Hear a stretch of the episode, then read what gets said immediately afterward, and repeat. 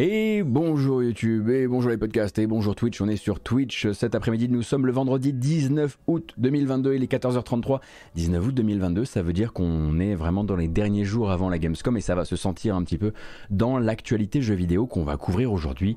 Alors on va parler de Embracer qui, en annonçant ses résultats financiers récents, donc du dernier trimestre, a également annoncé encore de très nombreux achats, dont notamment juste tout Tolkien, voilà, on en reparle juste après. Nous discuterons euh, bien sûr de Dead Island 2 qui refait surface, même de KOTOR, le remake de Knights of the Old Republic Star Wars, euh, qui pourrait finalement ne pas être autant au frigo qu'on l'aurait cru euh, au départ. On parlera d'une nouveauté dans le Game Pass, on parlera de beaucoup de nouveautés dans le Game Pass puisque c'est également la QuakeCon actuellement, hein, organisée autour de tout ce qui est plus ou moins FPS chez Bethesda.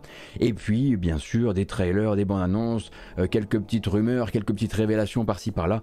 Bref, un truc assez classique. Vous allez voir, on ne commencera pas par une bande-annonce cette fois-ci, mais directement, voilà, on rentre dans le vif du sujet avec cette histoire de Embracer. Donc, voilà, tu te lèves un matin comme ça et paf, le méga groupe suédois Embracer retourne croquer comme ça des gros morceaux de l'industrie du divertissement telle que tu la connais. Alors là, par exemple, c'est toujours le groupe hein, de Lars Wingeforce euh, qui possède pour rappel un peu plus de 220 jeux en développement à l'heure actuelle avec tout ce qu'ils ont fini par racheter après tout ce temps.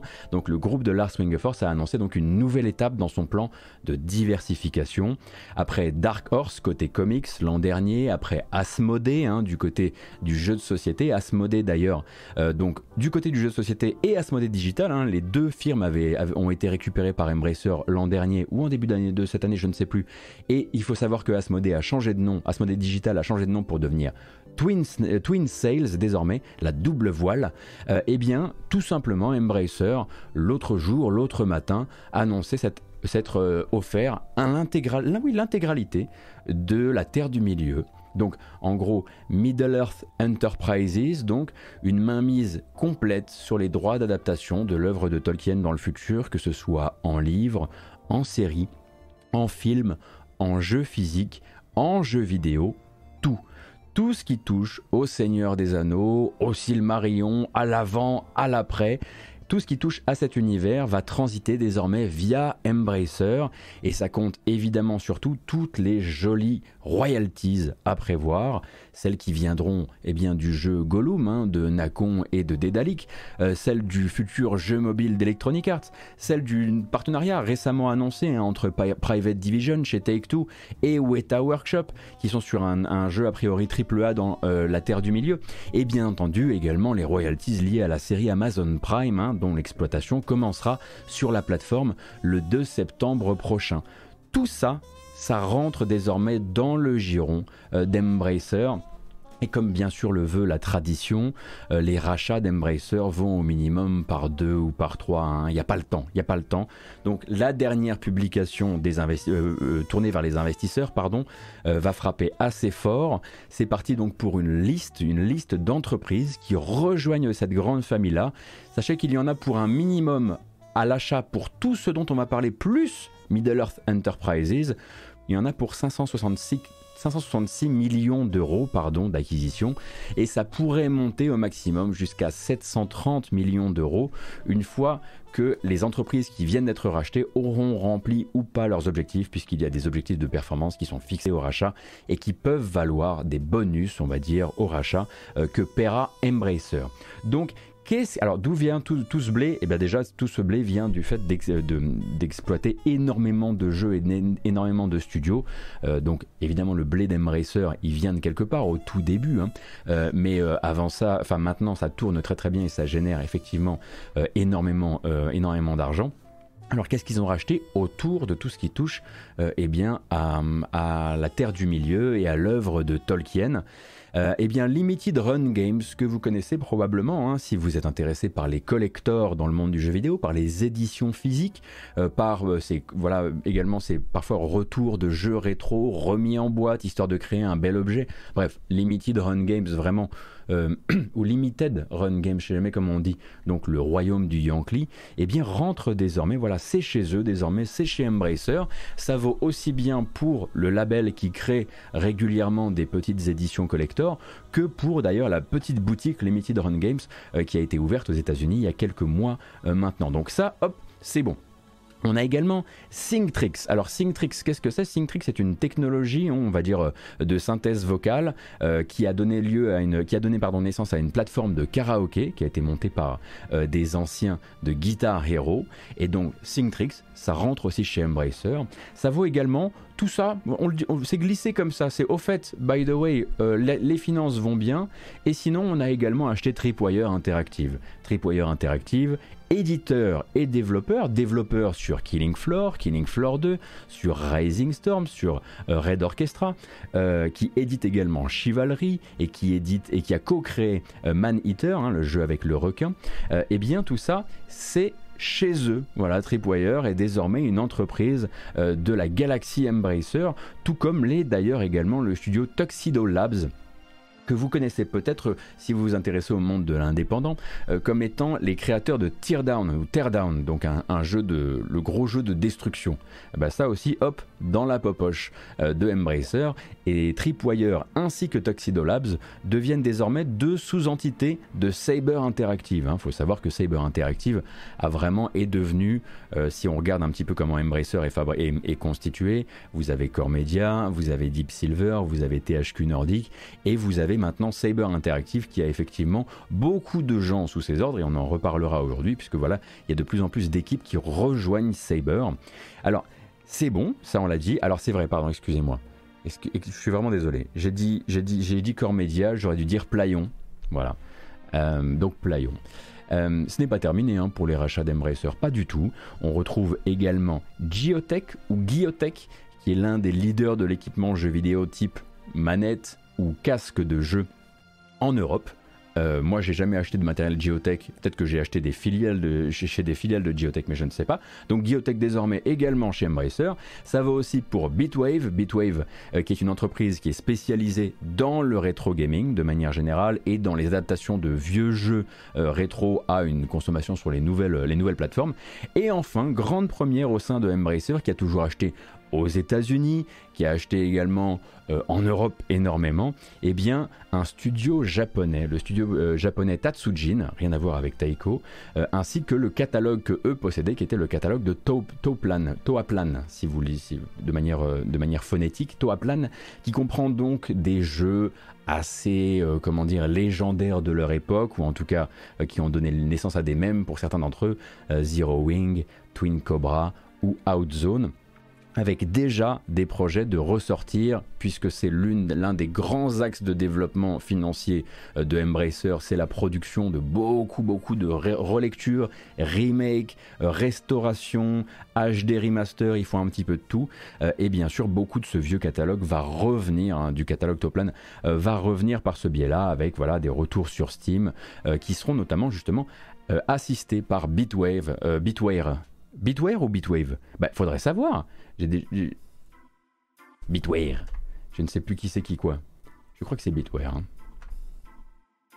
Ouais, c'est plutôt Bitware, j'ai l'impression.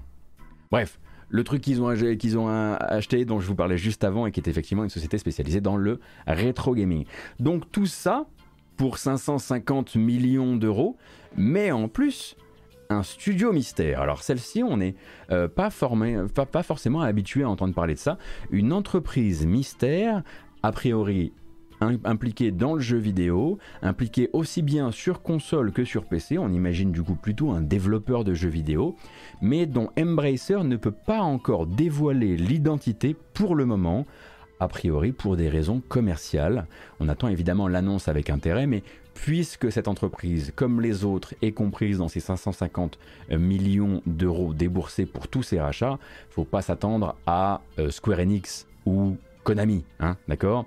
Euh, Ce sera très probablement un studio, un studio connu, ou en tout cas un studio qui euh, pourrait, on va dire, qui pourrait à qui ça ne pourrait pas profiter euh, d'un point de vue business, d'un point de vue commercial, euh, qu'on vienne parler de son rachat là, maintenant, tout de suite. Alors évidemment, il y a beaucoup de gens qui pensent à beaucoup de studios, il y a des gens qui pensent à Platinum, j'ai lu ça, j'ai lu à Sobo aussi, j'ai lu Quantic Dream, j'ai lu énormément de choses de ce point de vue-là. Pour l'instant, on n'a pas d'informations, alors on va éviter de lancer voilà, des trucs en l'air et on va simplement se dire que bah, on va attendre que les news arrivent. Parce que les news finissent toujours pas arrivé. Paradoxe, c'est beaucoup trop gros, euh, Firine, pour, euh, euh, un, tel, montant.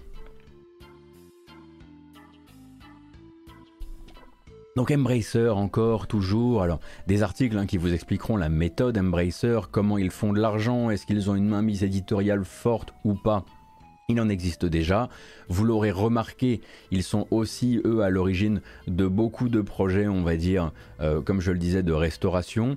Ils travaillent un petit peu dans tous les domaines. Chez Embracer, vous avez des gens qui font des jeux premium, vous avez des gens qui font des jeux, on va dire, euh, de plus petite ampleur, donc des, jeux euh, type, typés 1D dans la quinzaine d'euros. Vous avez des gens qui font du free-to-play du free-to-play pour mobile ou pour console et PC.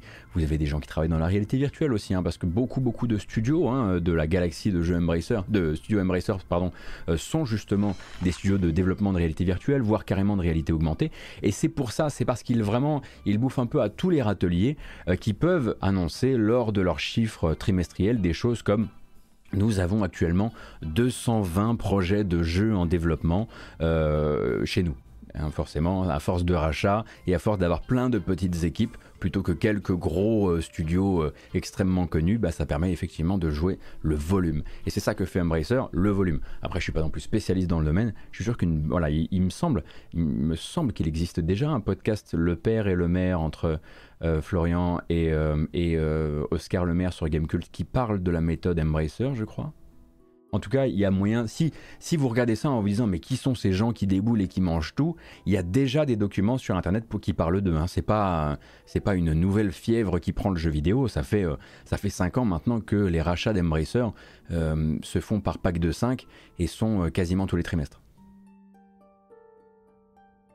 On sait s'ils restructurent après achat ou est-ce qu'ils laissent faire les studios achetés comme avant. Pour l'instant, ils ne se sont pas vraiment rendus, en tout cas publiquement, on ne les connaît pas comme des grands spécialistes de la restructuration.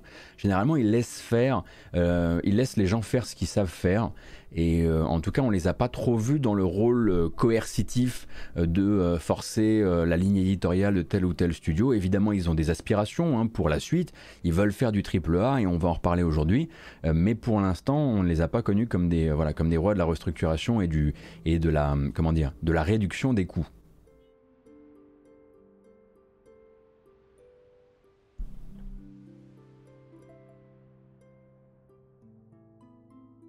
Est-ce que l'entreprise mystère ne serait pas la Gotos Inc? Bah écoutez, je vous le dis ici, euh, j'ai été, euh, voilà, j'ai été euh, racheté par Embracer moi aussi. Il va y avoir du changement dans le coin.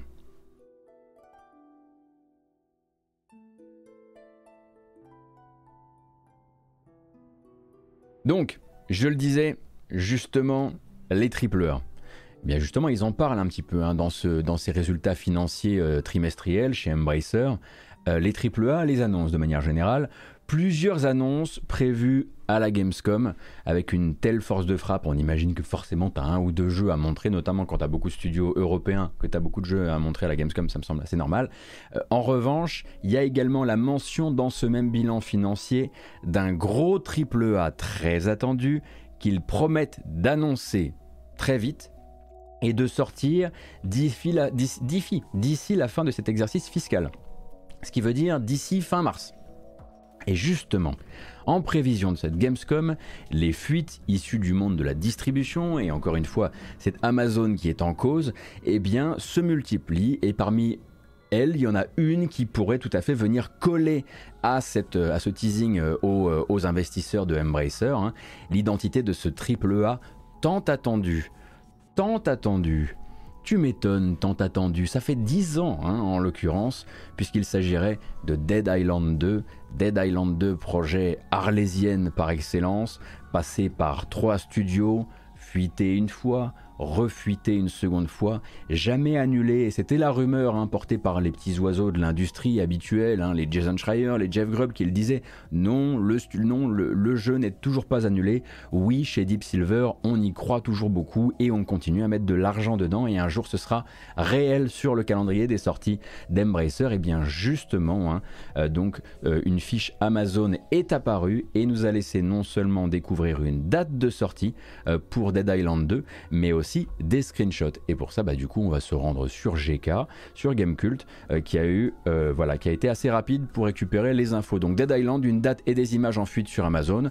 Le jeu sortirait donc le 3 février 2023 et on nous présente ici quelques clichés euh, issus de la dernière mouture. Alors Dead Island ne changera pas beaucoup de formule a priori. Hein. On est toujours sur du monde ouvert en vue à la première personne avec euh, donc des zombies. Ça se passera toujours à Los Angeles a priori vu la déco. Et tel qu'on le savait et tel qu'on l'avait déjà vu dans euh, certaines, euh, certains leaks de gameplay hein, qui avaient eu lieu plusieurs fois, on incarnera l'un des rares humains donc qui soit eh immunisé à, cette grippe zombie et donc on aura la possibilité aussi de on aura la possibilité de choisir son personnage au début de son aventure avec la possibilité donc d'avoir euh, une autre, euh, on va dire, personnalité durant la campagne.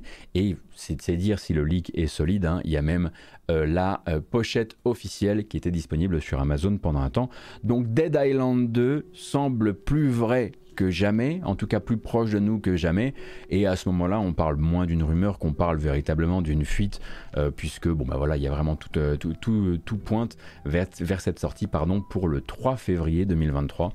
Je dois avouer qu'on a réussi pour moi, hein, à, faire une. Ça, c'est une, totale révolution. C'est-à-dire que le jeu, à l'époque où les gens l'attendaient, ou en tout cas à l'époque où ils pensaient le sortir, ne m'intéressait plus parce que Open World Zombie, ça va, j'en ai soupé. Et maintenant, un peu d'ailleurs comme Dying Light 2 qui a pris son temps aussi, on est revenu en fait de l'autre côté à un moment où en fait, oui, ça me fait plutôt envie. Et si c'est chouette et si c'est fun, j'avoue que je serais plutôt chaud. Euh, c'est bien d'avoir pris le temps comme ça. Merci beaucoup hein, aux trois studios impliqués. Je rappelle hein, donc que le, jeu a été donc euh, est passé entre les mains de Jagger, euh, de Sumo Digital et désormais chez Dambuster. Et Dambuster, bon, c'est quand même un studio qu'on n'a pas vu sortir que du lourd, puisque Dambuster, il me semble que le dernier jeu qu'ils ont sorti, ce devait être. attendez, comment s'appelle-t-il celui-ci? Dambuster. Hein bah, c'était Homefront de Revolution, c'était leur précédent jeu hein, en 2016. Donc entre 2016 et 2023, Café Dumbbuster, a priori ils ont filé un coup de main justement euh, sur ce euh, Dead Island 2. Mais bon, Homefront de Revolution, c'est quand même euh, incroyable BO cependant, malheureusement jamais édité dans le commerce pour plein de raisons et plein de, plein de soucis. Mais donc effectivement, Homefront de Revolution, une BO composée par Graham Norgate, que vous connaissez probablement pour son travail sur GoldenEye 64 et sur Perfect Dark notamment.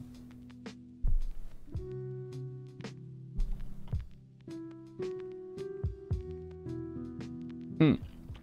Alors, euh, vous soulevez la possibilité que j'ai mal compris quelque chose euh, sur le studio Mystère qui serait racheté par Embracer et qui du coup euh, ne serait pas, qui contenu dans les 500 millions. Bon, c'est une possibilité. En ce moment, j'ai pas mal de problèmes de lecture. J'imagine que c'est la fatigue ou le retour de vacances qui est un petit peu lent. par exemple, hein, on a parlé il y a quelques jours de la team Asobi de Nicolas Doucet, hein, qui travaille anciennement Japan Studio, qui travaille sur la, qui a fait la série des Astros. Et on m'a fait remarquer que j'avais peut-être pas si bien compris ce principe de non, notre prochain jeu euh, ne sera pas euh, tourné vers un nouveau matériel PlayStation, euh, mais est a priori un jeu d'abord tourné vers la PlayStation 5 et ce de manière sans, sans avoir besoin d'un périphérique supplémentaire. Je reste très ouvert à la possibilité que quoi qu'il arrive, au sein du studio, on travaille sur un jeu pour PSVR 2. J'avais l'impression que dans cet article-là, il parlait du fait que c'était plus tourné vers le mass market PS5. Mais bon, voilà, il est possible qu'au niveau de la lecture, euh, on ne soit pas, n'est pas exactement compris la même chose. Mais de toute façon, le, voilà, le, futur nous donnera, euh, non pas nous donnera raison ou tort, mais le futur voilà, nous, débarrassera de ces dilemmes. Tu as perdu ta force en même temps que tes cheveux, c'est classique. C'est vrai que c'est très classique. C'est très mythologique et ça me plaît beaucoup. Donc Dead Island 2, incroyable. Et donc Dead Island 2 qui pourrait sortir, comme je le disais, le, 2 février 2023, euh, et donc venir s'inscrire dans un mois de février 2023 qui devrait être un tant soit peu chargé si, euh, on va dire que si un tiers des, si un tiers des, euh, des, des, jeux qui ont annoncé un report à début 2023 se collent en février, on aura un mois de février au moins aussi chargé que le mois de septembre qui arrive, puisque le mois de septembre, ne serait-ce qu'en termes de jeu indé, est absolument délirant. Euh, mais voilà, euh, effectivement, va falloir, euh, va falloir jouer des coudes.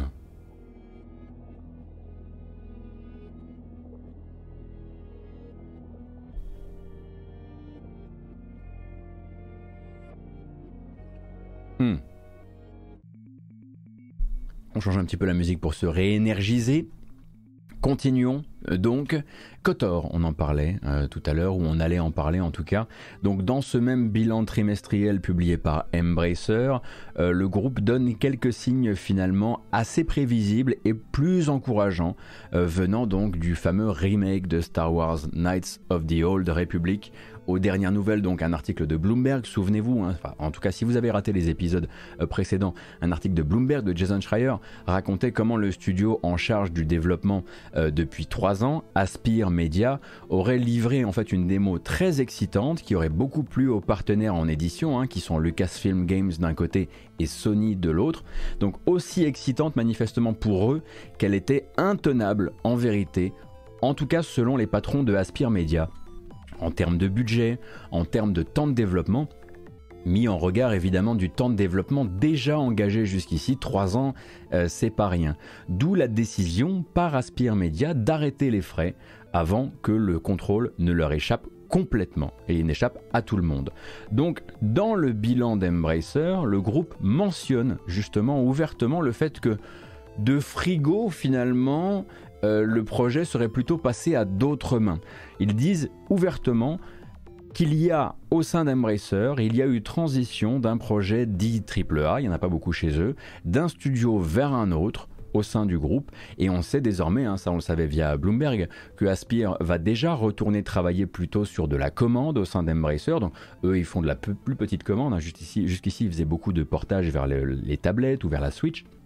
Mais on peut aussi facilement lire dans ce message un passage de flambeau, et l'un de ces passages de flambeau, logique, eh bien ce serait de les passer aux collègues justement euh, de Saber Interactive. Hein. Saber Interactive qui chapeaute un petit peu tout ça et qui sont pour l'instant ceux qui ont eu euh, les succès, on va dire, double A friqué ou triple A euh, les plus encourageants récemment euh, au, sein de, au sein de Embracer. Enfin, évidemment, si on laisse de côté le fait qu'ils possèdent également Gearbox et une ou deux grosses entités comme ça, hein, puisque voilà, même Crystal Dynamics est désormais un studio de chez Embracer, pour rappel.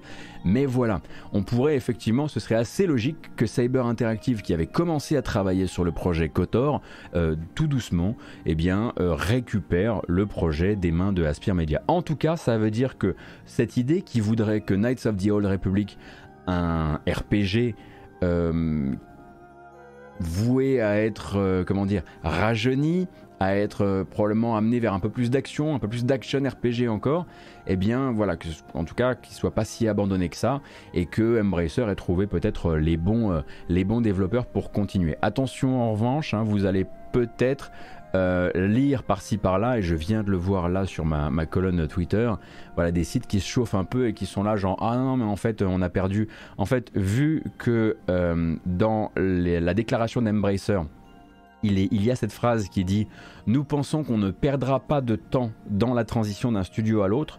Certaines personnes y ont lu le fait que du coup, le du coup le jeu allait tenir sa première date de sortie espérée par Embracer qui était 2022. Je pense pas que ce soit ça.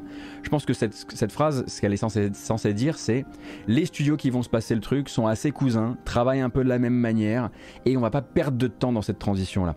Donc quand vous commencez à lire des titres sur Internet qui disent euh, attention, Kotor pourrait sortir d'ici la fin de l'année, comme Jason Schreier vient de le dire sur Twitter, je suis plutôt du genre à vous mettre, euh, voilà, mettez peut-être euh, un peu de, le, un peu le holà sur ce genre d'attente. C'est pas du tout ce que disait cette phrase.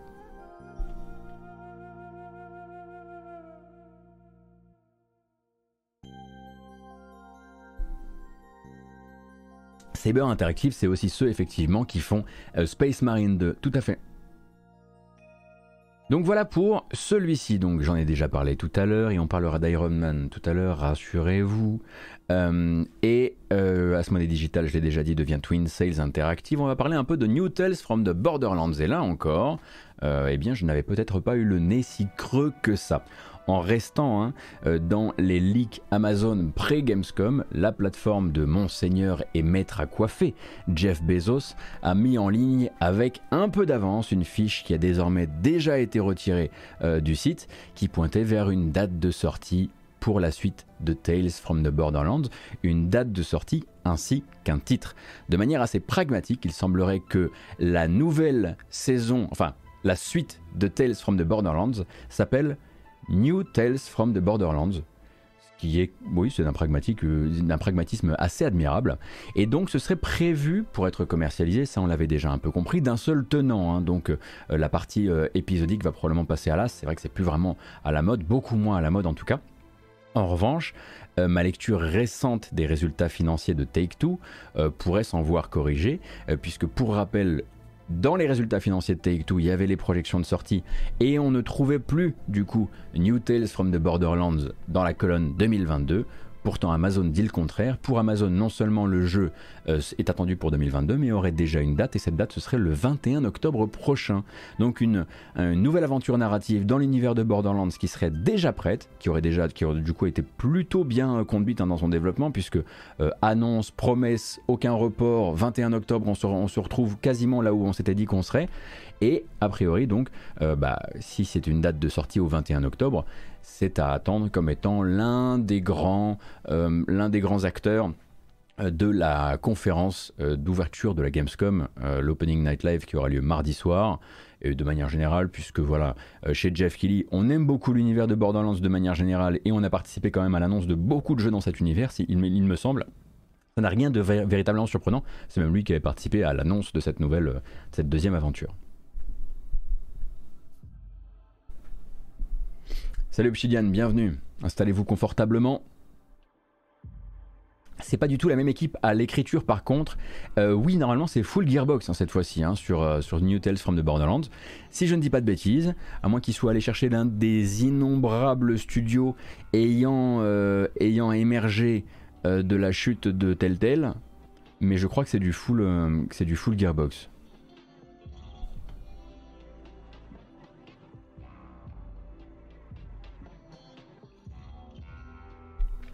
Est-ce que Crystal Dynamics c'est le plus gros studio d'Embracer? Je pense que ça dépend de ce qui Gearbox. Est-ce que Gearbox Studio est un plus gros studio que Crystal Dynamics? Est-ce que euh, Eidos Montréal est un plus gros studio que Crystal Dynamics? Je vous avoue que je tiens plus trop les comptes en termes d'effectifs.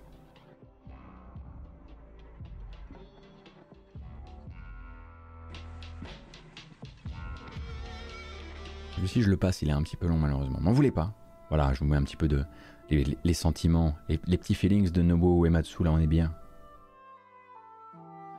Donc New Tales from the Borderlands, a priori l'une des annonces de cette Gamescom et potentiellement aussi une date du 21 octobre euh, qui pourrait être tenue. Oui mais THQ Nordic c'est pas un studio Ibris, THQ Nordic c'est avant tout un éditeur autour duquel gravitent beaucoup de studios euh, et beaucoup euh, d'entités de développement et d'édition. Euh, Gearbox, faut faire attention pour les 1300 employés, c'est très probablement Gearbox Publishing plus Gearbox Studio. donc il faut, vraiment, voilà, il faut, faire la différence entre les deux. Eidos, quand même 475 personnes. Ah oui, oh bah ça va. Alors, Qu'est-ce que je vois dans mes petites news? Il y a un truc qu'on a vu, alors oh quel teasing, incroyable. C'était le fameux teasing de est-ce qu'Internet va vite comprendre ou pas? Hein, C'était le fameux teasing de euh, coucou, nous sommes le compte Twitter officiel du Game Pass. Vous avez vu notre nouvelle, notre nouvel avatar qui représente un petit paysage à la cool. Là, je n'ai plus malheureusement les images avec moi, mais d'abord un paysage, et puis ensuite un paysage sous la pluie, et puis ensuite littéralement un paysage euh, donc de Death Stranding euh, avec la boue, avec les petits, euh, les espèces de petits insectes qui tournent, etc. Donc on le voyait venir. Ne nous excitons pas cependant. Certes, ça a été confirmé, mais ce n'est pas la révolution que certaines et certains espéraient. Ce n'est pas l'arrivée donc de Death Stranding sur Xbox One et Xbox Series. C'est l'arrivée de Death Stranding PC dans le Game Pass PC pour la bonne et simple raison que sur PC c'est édité par 505 Games alors que sur console c'est édité par Sony et que jusqu'à preuve du contraire eh bien euh, vous n'aurez pas du coup la version console en tout cas pour le moment. Les arrangements financiers n'ont pas été suffisants pour permettre l'arrivée du jeu sur console. Et quelle version ce sera? Ce sera la version Vanilla pour la bonne et simple raison encore une fois que c'est Sony qui avait payé pour cette Director's Cut et que c'est même Sony qui avait tenu à ce que ça s'appelle une Director's Cut alors que Kojima n'arrêtait pas de le dire. Moi mon cut euh, c'était mon jeu en fait, euh, à peu de choses près. Un peu comme d'ailleurs Jean-Pierre Jeunet avec Alien 4 qui avait dit ça. si vous voulez faire une director's cut, vous vous démerdez comme vous voulez, mais moi en fait elle est passée au cinéma. Donc voyez ça, voyez ça entre vous.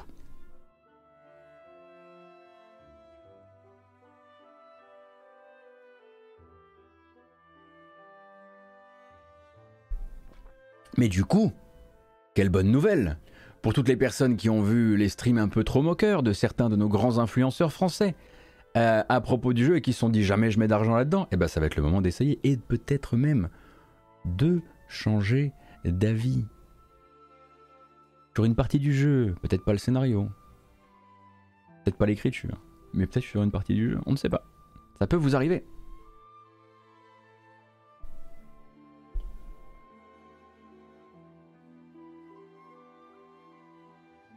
Alors, Joe Danielos, Alien 3, ce n'est pas Jean-Pierre Jeunet, hein. sauf si tu as vraiment. Ah, sauf si c'est une blague sur le fait que celui de Fincher n'existe pas. Mais c'est une blague qui n'est pas drôle ici. Ici, on ne rigole pas du tout avec Alien 3. En tout cas, pas dans ce côté de la caméra. C'est très sérieux, Alien 3. Me forcez pas à pleurer. Hein. Voilà donc pour l'arrivée de Death Stranding dans le Game Pass PC et uniquement PC et ce sera le 23 août et le 23 août c'est dans 4 jours. Donc euh, euh, voilà, il n'y a plus beaucoup de temps d'attente. C'est bien parce que le Game Pass, on pense, on pense que le Game Pass a deux moments dans le mois où il communique sur les nouvelles arrivées. Hein. Donc euh, les jeux du Game Pass pour les deux prochaines semaines, et puis deux semaines plus, plus tard, les jeux du Game Pass pour les deux prochaines semaines. C'est bien, c'est bien, c'est très rythmé et on a toujours exactement les informations sur tous les jeux qui rentrent. Absolument pas. Ça ne marche jamais comme ça. Il y a toujours des jeux qui viennent s'insérer selon les différents événements, les streams, euh, les grands temps forts annuels de tel ou tel éditeur. Et c'est attention nouvelles règles tout le temps. Et du coup, attention nouvelles règles, ça c'était hier, euh, quand bah, du coup pour célébrer le lancement de la QuakeCon, donc la QuakeCon qui est toujours organisée par Bethesda en août, eh bien sont arrivés, ou en tout cas ont été annoncés, euh, une série de jeux euh, donc sur le Game Pass PC une série de jeux bah, issus évidemment de l'univers des euh, jeux de tir à la première personne de Bethesda, de id Software, etc., etc., de Bethesda euh, Game Studio bien sûr aussi. Donc dès à présent dans le Game Pass PC, vous avez eu quelques, vous avez quelques petits invités surprises, comme par exemple Return to Castle Wolfenstein, très très envie de le refaire. Mon je crois que mon plus grand jumpscare de jeu vidéo, je l'ai eu dans ce jeu et c'était pas prévu. C'est juste un truc qui s'est mal passé et j'ai été terrifié. Euh, donc Return to Castle Wolfenstein, Quake 4, Wolfenstein 3D, euh, Elder Scrolls Legend Battle Spire, je ne vous recommande pas, ou alors sinon vous pouvez faire la découverte directement sur la chaîne YouTube, car il y a très longtemps j'ai fait un stream sur Battle, Battle Spire, c'était ma découverte du jeu, ce fut douloureux. Également euh, Elder Scrolls Adventures Redguard, auquel moi je n'ai jamais joué, bon là on est vraiment plus dans l'univers du FPS en l'occurrence, euh, et également donc la mise à disposition de Quake Champions. Vous allez me dire, c'est un free-to-play dans le Game Pass, de qui, vous, de qui se moque-t-on? Eh bien écoutez, en fait, de Quake Champions avec tous ces champions débloqués dans le Game Pass. Ce qui est assez naturel, hein, finalement, ça devait arriver à un moment ou à un autre, euh, dans la mesure où bah, le jeu était pas encore, enfin le jeu fait partie maintenant des jeux du catalogue euh, Microsoft également dans le Microsoft Store gratuit et ce que vous ayez un abonnement Game Pass ou pas, euh, The Elder Scrolls Arena et The Elder Scrolls 2 Daggerfall que vous, pouvez, que vous allez pouvoir essayer. Alors je ne sais pas si c'est les meilleures versions existantes de ces deux jeux, mais vous pouvez les télécharger gratuitement sur le Microsoft Store, tout comme d'ailleurs Quake Champions. Et là Quake Champions, bon bah effectivement je ne vois pas quel est le rapport puisque c'est un redoublé.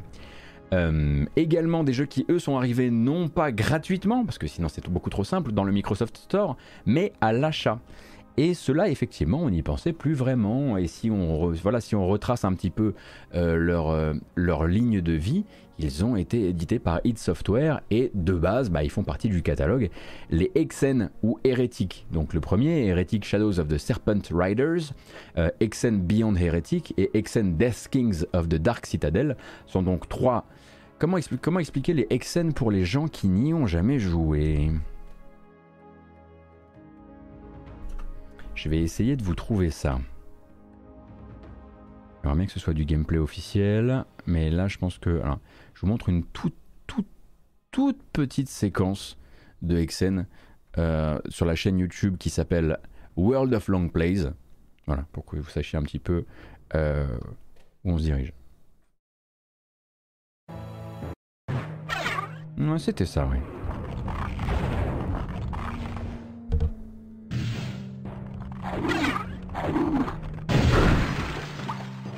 Donc euh, gothique, dark, médiéval dark, appelez ça comme vous voulez, hérétique. Il y en a qui l'ont connu sur PC, d'autres qui ont connu la version PlayStation également, c'était mon cas en l'occurrence.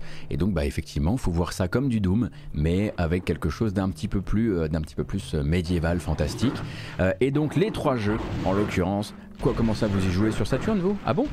Incroyable. Moi j'y jouais sur PlayStation. Et donc ils arrivent, les trois arrivent en vente sur le Microsoft Store et non pas euh, gratuitement. Hein. Sinon c'était un petit peu, comme je le disais, trop simple de s'y retrouver. Donc tout ce petit monde-là, voilà, c'est juste la célébration du lancement euh, de, euh, de la QuakeCon. Est-ce que Amidival est dans la lignée de Exen Amidival est un hommage pour moi, peut-être pas en ligne droite directe à Exen, mais complètement oui.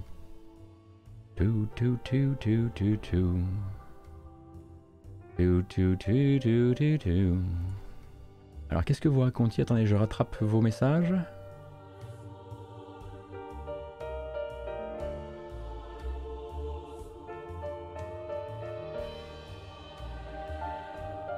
Alors je vois une news à propos de Kena Bridge of Spirits. Que se passe-t-il?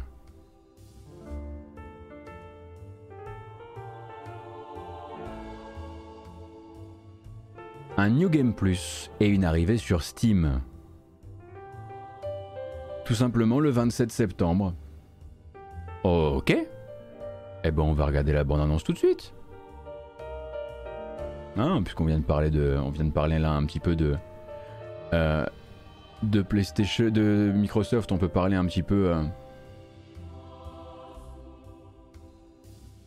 Hmm. Oh non, non, c'est non, c'est une démo, c'est un trailer exclusif chez IGN et, et tout, c'est un bordel. Et jusqu'ici, c'était effectivement une exclusivité Epic Game Store euh, que, euh, que ce cher Kena Bridge of Spirit. Et maintenant, ça ne le sera plus, bah, de manière générale, hein, puisque c'est voilà, c'est assez classique, c'est une, une exclusivité sur un an. Euh, et donc dispo, enfin, oui, un an? Il est sorti quand Kena? Oui, il est sorti en septembre dernier une exclusivité, exclusivité sur PC, bien sûr, parce que sinon il était bien sûr sur PlayStation.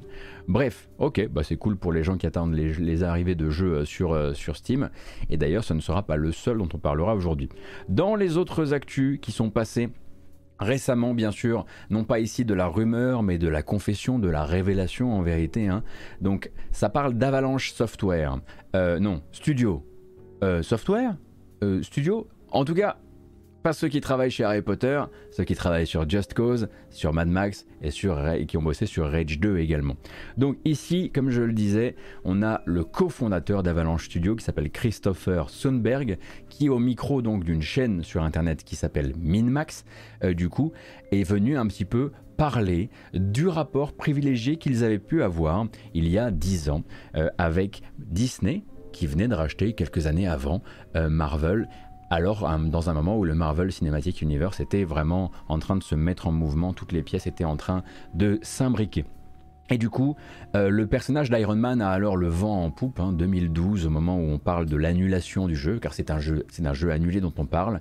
Et à ce moment-là, Disney voit grand, très grand, trop grand, mais surtout trop vite pour le studio, euh, si bien donc que les deux ans de travail qui avaient été engagés par Avalanche, donc qui à l'époque étaient aussi en parallèle en train de développer, si je ne dis pas de bêtises, Rage 2, mais aussi Mad Max, euh, donc ces deux ans de travail ont abouti sur une annulation, une annulation qui a été plus ou moins hein, donc décidée par Avalanche. Euh, en gros, Disney veut profiter de l'acquisition de Marvel qu'ils ont réalisé trois ans auparavant, en 2009, et ils veulent en profiter vite et le studio est probablement bien sûr venir imbriquer ça avec une sortie de film, on l'imagine, et le studio se retrouve pressé de recruter en masse. Disney veut qu'Avalanche recrute vite, produise plus vite, poussent le développement dans ses retranchements et réduisent les temps de développement de manière à sortir le jeu plus vite que prévu. Et c'est à ce moment-là donc que le cofondateur d'Avalanche, donc Christopher Sundberg, le dit comme ça, et là c'est une citation, le temps de développement aurait été compressé à un point tel que ça devenait impossible. En acceptant, on aurait brisé le studio. Lorsqu'un projet se termine et que l'équipe se réduit, c'est normalement là qu'on commence à identifier le prochain projet à confier à tous les développeurs disponibles. Si j'avais accepté la demande de Disney, je n'aurais pas eu ce temps-là, sans compter qu'embaucher tant de développeurs, tant développeurs pardon, si rapidement relevait du cauchemar. De là, du coup, ils auraient décidé d'arrêter les frais plutôt que d'essayer de satisfaire aux désirs absolument délirants de Disney. Disney qui a probablement aussi euh, voilà, beaucoup appris hein, sur euh, la manière euh, dont on fait et dont on ne presse pas les créateurs. Hein. Bien sûr, on le voit beaucoup du côté des effets spéciaux au cinéma et à la télévision en ce moment. et donc voilà, de ce côté-là, Avalanche Studio avait effectivement eu les mains sur un Iron Man au début des années 2010. Euh, dans une époque où bon ben voilà le meilleur jeu Iron Man non officiel n'avait pas été euh, n'avait pas été produit hein, puisque Anthem sortira en 2017 et que je pense qu'effectivement on n'aurait peut-être pas eu un incroyable feeling comme celui de Anthem. On était plutôt à l'époque effectivement où les Just Cause, voilà, il y avait le, la wingsuit et ce genre de, choses là. Euh, mais en l'occurrence, euh, en l'occurrence, ça aurait été quand même été, été, assez intéressant. En tout cas, je pense qu'ils avaient le bon. C'est 2019 Anthem? J'étais persuadé que c'était 2017. Euh, je pense qu'ils auraient quand même eu de quoi, de quoi faire un, jeu assez intéressant. En tout cas, c'est un jeu qui leur ressemblait beaucoup. Hein. pour rappel, maintenant, maintenant Avalanche, on les connaît surtout comme les futurs créateurs de Contraband, Contraband donc qui est euh, une, euh, édition euh, donc développée pour Xbox Games Studio Publishing. Et en l'occurrence eux Contraband c'est grosso modo ils vont venir créer un jeu comment dire élever tout un jeu à partir de ce qui était très réussi dans Mad Max à savoir les combats motorisés, les combats entre véhicules euh, avec des armes, avec des grappins, avec des trucs. Et a priori, le but ce sera voilà, bah, justement de faire de la contrebande, de faire passer, euh, des, euh, de faire passer des marchandises tout en se battant sur la route.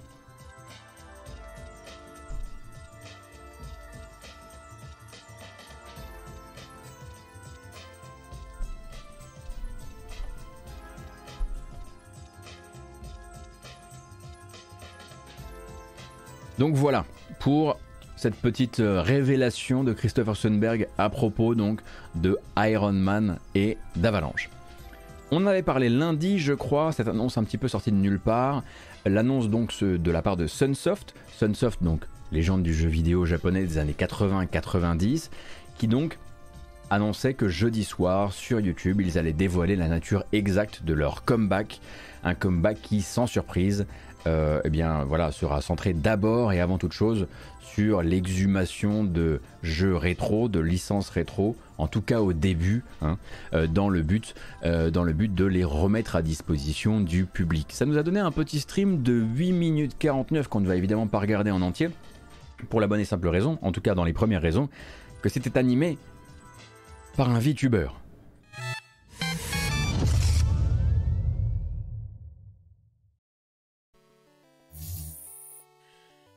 Hello, Sense of Family! Thanks for watching this video. I'm very happy to be here to tell you what we're working on. Hey everybody! Vous savez, moi aussi je suis un VTuber d'ailleurs. Ça ne se voit pas comme ça parce que vraiment la technologie a évolué, mais euh, je travaille avec Weta Digital et je suis intégralement pas là. Hein. Moi pendant ce temps-là, mes vacances ne sont toujours pas terminées. Donc petite explication de ce qui va se passer autour de Sunsoft. Sunsoft a annoncé plusieurs jeux et le plus proche de nous, c'est très probablement le retour de Mister Gimmick. Mister Gimmick, jeu de plateforme NES sorti en 92 uniquement au Japon et en Scandinavie. Il y avait, il fut un temps, voilà, une diagonale qui faisait que certains jeux ne sortaient qu'au Japon et en Scandinavie, c'était pas le seul d'ailleurs. Et le jeu donc réapparaîtra à la fin de cette année sur console et PC via Steam. Euh, et c'est notamment grâce à l'aide de Bitwave. C'est le studio Bitwave qui a été racheté par Embracer, dont on parlait il y a quelques minutes, euh, qui s'est occupé donc, qui a, aidé euh, à la restauration du jeu pour les nouvelles plateformes. Est-ce qu'on va réussir à trouver rapidement du Mister Gimmick parce que ça, c'est pas Mister Gimmick. Je vais vous le chercher. Voilà. Vous avez gagné un peu de gameplay de Mister Gimmick.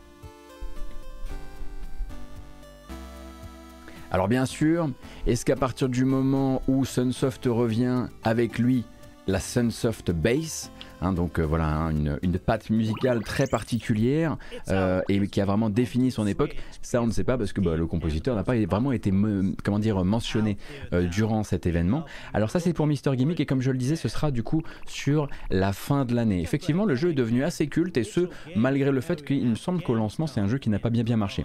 Ensuite est arrivé Euphoria de Saga, qu'on va voir là, je crois. Je crois que c'est lui. Euphoria de Saga, donc genre de Metroidvania pour la NES, euh, où on contrôle, donc comme vous pouvez le voir, un petit volatile euh, affublé d'un bonnet. Euh, donc lui prévu pour un retour en 2023 avec, euh, il y avait déjà eu hein, une première séance de nécromancie qui avait eu lieu à l'époque de la 3DS et de la Wii U par l'intermédiaire donc de la console virtuelle. Donc ça c'est également annoncé par Sunsoft dans ce stream qui s'appelait Sunsoft is, is, Back pardon et un troisième et le troisième c'est une véritable légende. Je vais essayer de vous trouver voilà son gameplay. Iki Unite. Iki Unite, sorti en 95, sur, en 85 pardon, sur arcade et sur Famicom, littéralement le jeu qui a donné naissance au fameux surnom qu'on donne au Japon aux jeux de merde, les Kusoge pour Kusogame. Et donc voilà, celui-ci est devenu ensuite finalement un succès commercial, indépendamment, hein, indépendamment du fait euh, qu'on ait inventé le terme Kusoge pour lui. Eh bien, ça a été un succès commercial à son époque, euh, Iki Unite. Et du coup, eh bien, le jeu reviendra lui aussi, a priori d'abord via une version PC et on pourra, on peut, je crois déjà s'inscrire à une version bêta euh, qui sera disponible à terme sur Steam. Voilà donc les trois jeux avec lesquels Sunsoft entend revenir. Alors c'est intéressant parce que c'est un premier on va dire, orteil dans l'eau pour eux, en attendant la suite, puisqu'ils parlent également hein, de revenir avec de nouveaux jeux, en tout cas de lancer de nouveaux développements euh, qui pourraient être, j'imagine, aussi propulsés ou en tout cas cofinancés euh, par les ventes de cette, de cette exploitation de, de catalogue ou de fonds de catalogue, ça dépend vraiment comment vous voulez voir les choses. Mais voilà, euh, c'était donc ça, Sunsoft is back. Rappelle que Sunsoft avait déjà fait le coup début des années 2000 avec les Memorial Series Sunsoft. Ah ouais, j'ai pas connu ça, Ibris, je dois bien l'avouer. Dans les chiffres rapidement, parce que ce serait bien qu'on se voilà qu'on s'échange quelques chiffres, les, bah, justement carrément des chiffres qui vont donner du poids à la discussion qu'on a eue avec euh, Oscar Lemaire mercredi. Désolé, ça n'a pas encore été posté sur YouTube parce que j'avais un truc à gérer encore avant de le poster. Je la posterai probablement demain matin euh, sur YouTube. Euh, donc on parlait, souvenez-vous peut-être de cette légère indentation dans la, dans la courbe Bandai Namco. Euh, voilà, à partir du début du mois de, à partir du début de, l'année 2022, comme une espèce de, de grande grande montée, un tire-fesse extrêmement raide comme ça. Eh bien, Elden Ring, Elden Ring donc a officiellement, on a les derniers chiffres, dépassé les 16 millions de ventes entre le physique et le dématérialisé, ce qui en fait effectivement un monstre hein, euh, de cette année. Euh, et pour rappel, ce jeu qui avait mis combien de temps à sortir des top Steam euh, hebdomadaires? Quelque chose comme 4 mois, un truc comme ça? Ou peut-être un tout petit peu moins que ça? Donc joli, effectivement, les 16 millions d'Elden Ring. Euh, en tout cas, si vous regardez les chiffres et si vous vous intéressez aux chiffres, par exemple, de la série Dark Souls ou de Bloodborne, qui sont un peu plus difficiles à définir exactement, vous verrez que par rapport aux habitudes de vente de From Software, c'est complètement malade c'est à tomber de sa chaise pour eux, euh, même s'ils étaient préparés effectivement à créer le jeu, le, méta-jeu qui vendrait beaucoup plus que les autres, mais quand même. Et dans les chiffres de vente, un autre euh, qui a réussi à marquer un petit peu là, en tout cas son mois d'août, et ça on l'avait vu venir parce que très vite on savait que c'était le jeu qui avait fait le un des meilleurs démarrages chez Devolver euh, de l'histoire de Devolver, et là c'est confirmé donc avec Cult of the Lamb, donc Cult of the Lamb que vous voyez un petit peu partout hein, ces temps-ci, mélange de roguelike et de simulation donc de simulation gestion euh, d'un culte en l'occurrence. eh bien, Cult of the Lamb a tapé le million de jeux vendus, et ce en quoi? Euh, Une semaine, quelque chose comme ça? Un petit peu plus d'une semaine? Est-ce que j'ai terminé Elden Ring? Oui, euh, Joe Danielos.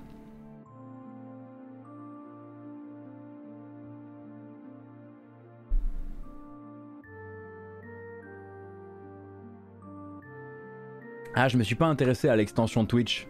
C'est vrai que j'aurais pu, j'aurais pu me, me, pencher dessus, ça, doit, ça, avait l'air assez intéressant.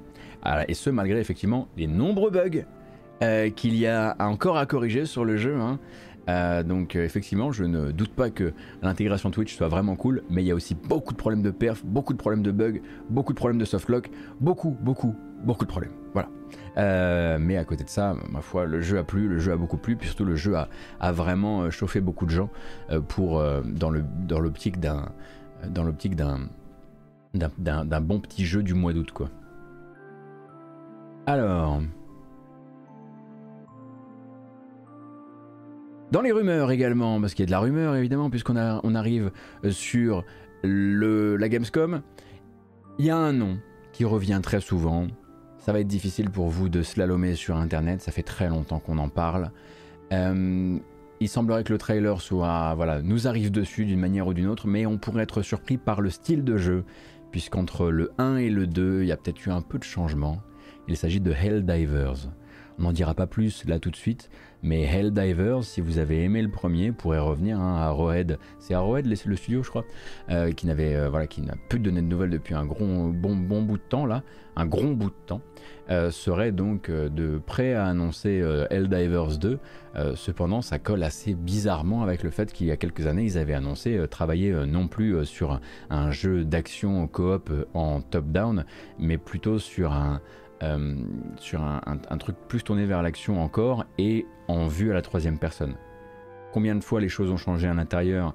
Est-ce qu'on va découvrir un Helldivers 2 pas si proche que ça de Helldivers 1 dans quelques jours à la Gamescom? On verra. Si jamais vous n'avez jamais joué à Helldivers et que vous avez du temps encore de jeu, parce que c'est difficile d'en trouver avec tout ce qui sort, faut... c'est sérieusement un jeu incroyable et que je recommande encore aujourd'hui à toute personne voulant jouer à, quelques amis euh, et, et passer d'excellentes soirées.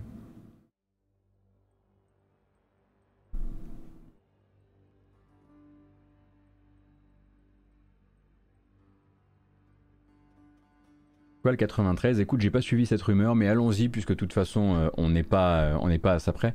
D'après les rumeurs, Helldivers serait pour le PlayStation Showcase de septembre et ce serait le fameux Game as a Service de Sony qui devait sortir lors de cette année fiscale. Franchement, pourquoi pas Gros camoulox. On va attendre de voir, on va laisser, euh, on va laisser Arrowhead s'exprimer. Et donc nous on continue. Et Blizzard, Blizzard, hein, du coup vous le savez, opération séduction Blizzard avec Diablo 4, il faut absolument séparer les publics, il faut absolument morceler les gens énervés des gens pas énervés, il faut rassurer les gens énervés à propos de Diablo Immortal, que certains appellent immoral, et du coup bien expliquer que non, les manières de financer euh, euh, Diablo euh, Immoral ne viendront pas contaminer par l'appât du gain euh, celle de Diablo 4 et c'est pour ça que Blizzard a fait récemment un point hein, donc sur vraiment le modèle économique, le modèle de distribution, la, la comment dire l'engagement dans la durée du futur Diablo 4 pour dire ce qui sera dans le jeu et ce qui ne sera pas dans le jeu. Donc qu'est-ce qui sera dans le jeu? Euh, Oui, des microtransactions, quelle surprise, mais cosmétiques, de chez cosmétiques, dans le sens euh, véritablement, voilà, absolument garanti sans pay to win, c'est-à-dire sans essayer de jouer avec les mots de manière à ce que ce ne soit pas du pay to win. Là, je pense qu'effectivement, c'est une espèce de digue qu'ils vont essayer de tenir. Euh, qu'est-ce qui ne sera pas euh, dans le jeu en matière de financement? Eh bien, écoutez, a priori, pas de loot box non plus, ou si ça doit être des loot box, ça sera probablement, encore une fois, que sur la partie cosmétique. Impossibilité de gagner du niveau via l'argent, mais cependant, eh bien Diablo 4, peut-être à la différence d'un Diablo 3 qui a fait l'expérience de ce que c'est que de vendre un jeu une fois, et puis ensuite de vendre plus rien, mais de vouloir, car la licence a, du, un futur et de l'importance pour Blizzard, le maintenir sur 3, 4, 5, 6, 7 ans, eh bien cette fois-ci, euh, les 60 euros de départ ne viendront pas financer 7 ans d'ajouts dans le jeu. Blizzard veut ajouter des trucs dans le jeu, mais pour ça, eh bien, ils fonctionneront comme ils ont décidé de fonctionner pour euh, Overwatch 2 sur un système de saison et de Battle Pass, donc avec une frise de déblocage par saison pour les gens qui jouent sans avoir acheté le Battle Pass, et une autre frise de déblocage pour les gens qui paieront le Battle Pass. Alors, évidemment, on est tellement habitué à voir ça comme le marqueur du free-to-play, comme on met du Battle Pass si le jeu est free-to-play, qu'une partie de les communautés de joueurs là se disent attendez, on va acheter le jeu et derrière vous allez, vous allez nous refaire payer. Et je vous dirais que en l'occurrence, c'est plutôt comme ça que c'est censé se passer pour le financement de développement, euh, dans le sens où normalement un jeu à 60 euros n'est pas censé tenir 7 ans. Diablo 3, c'est une totale, une totale, euh, comment dire, anomalie dans le paysage. Euh, et normalement, les 60, euros que vous avez mis au départ ne valent plus euh, ce que vous avez, euh, ce que vous avez, si vous continuez à jouer beaucoup au jeu, ne valent plus ce que vous, vous tirez encore du jeu aujourd'hui. donc, en l'occurrence, il y a eu des extensions pour D3, c'est vrai, Deviate, des extensions, une extension, je ne m'abuse, Et effectivement, Diablo 3, il comptait financer la durée de vie avec l'hôtel des ventes. C'est laquelle la deuxième? Attendez, qu'est-ce que vous appelez la deuxième?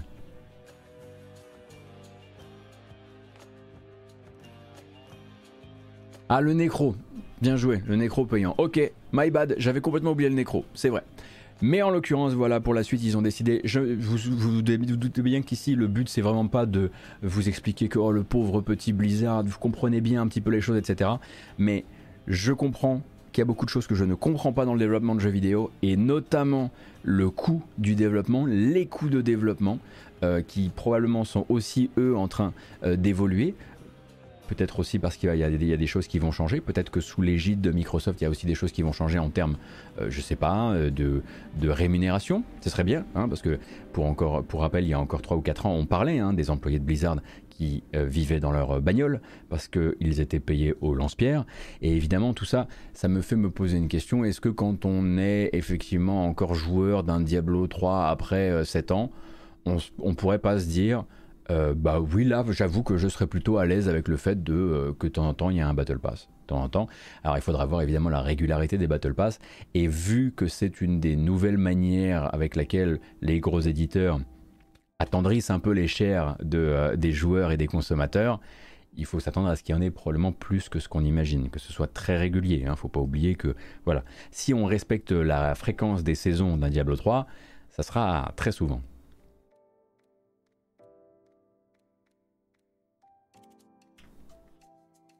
Attention, je ne dis pas que l'argent ira aux employés, mais de manière générale, je, reste persuadé que les coûts des, enfin ça c'est notamment pour en avoir discuté plutôt avec euh, Oscar Lemaire, les coûts des développements de jeux vidéo ne vont euh, qu'en avançant. Après, je comprends tout à fait qu'il y a des gens qui se disent ouais mais en fait moi c'est pas du tout ce que je voulais. Moi ce que je voulais c'était un Diablo 4, il sort, je me le baffre pendant deux ans, euh, on se déglingue sur, sur une, une, deuxième grosse euh, extension, une première grosse extension, et puis ensuite on passe à autre chose. Moi, moi je pensais que quand on payait 60 euros, c'était du coup pas euh, un, jeu, un jeu prévu sur la longue durée comme ça. Bah, dans ce cas-là, effectivement, il suffira de ne plus accompagner le jeu. Ça serait bien qu'on puisse, que, que, le fait de ne pas prendre ces frises, ces Battle Pass, ne vous ferme pas certaines portes. Et ça, évidemment, va falloir se lever tôt, je pense.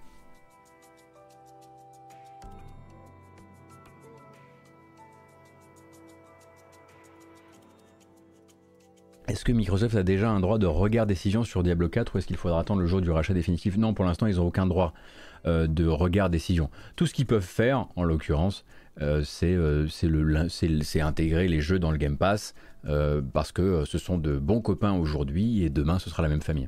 Mais pour l'instant, ils n'ont officiellement aucun droit stratégique sur la manière dont, dont Activision et Blizzard et King mènent leur barque.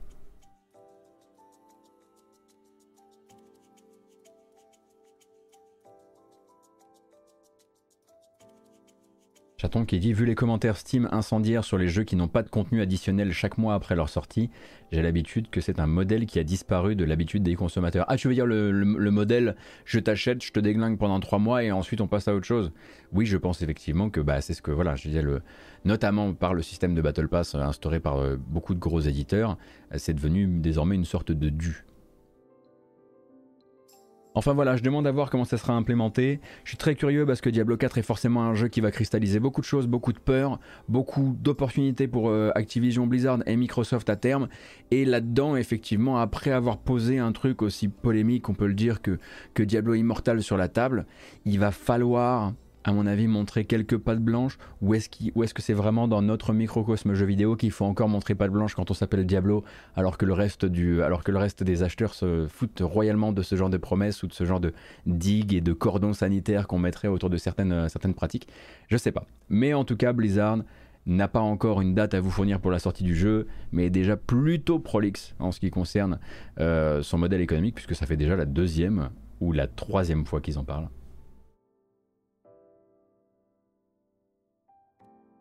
Voilà donc pour les news jeux vidéo. C'est bon, on a parlé de tout ce qu'on avait à se dire, en tout cas euh, sur les tout ce qui ne touche pas directement à des trailers. On va pouvoir regarder masse de trailers ensemble.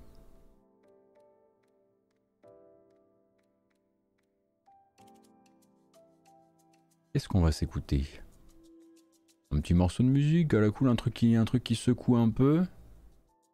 Ouais, très bien ça.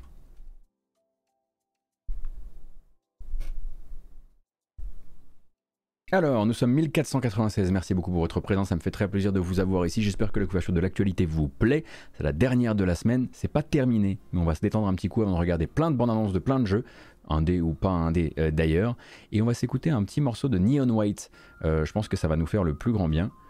Euh, Mega Drive Mini 2 en Europe finalement. Laissez-moi les Yankees. Laissez-moi tranquille. Laissez-moi.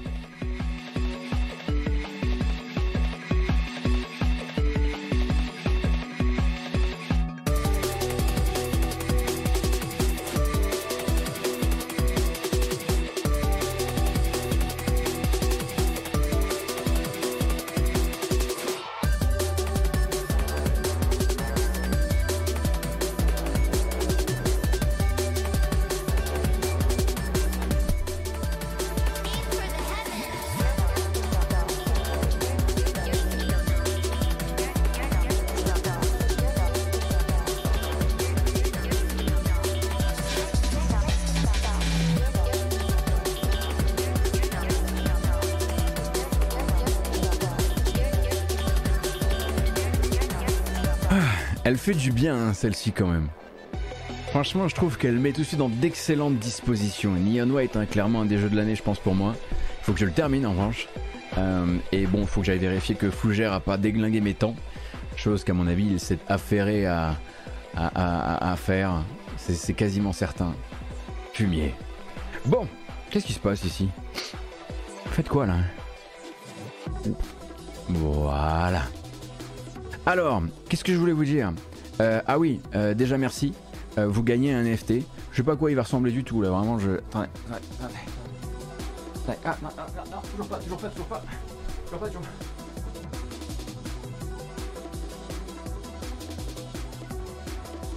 Pas mal.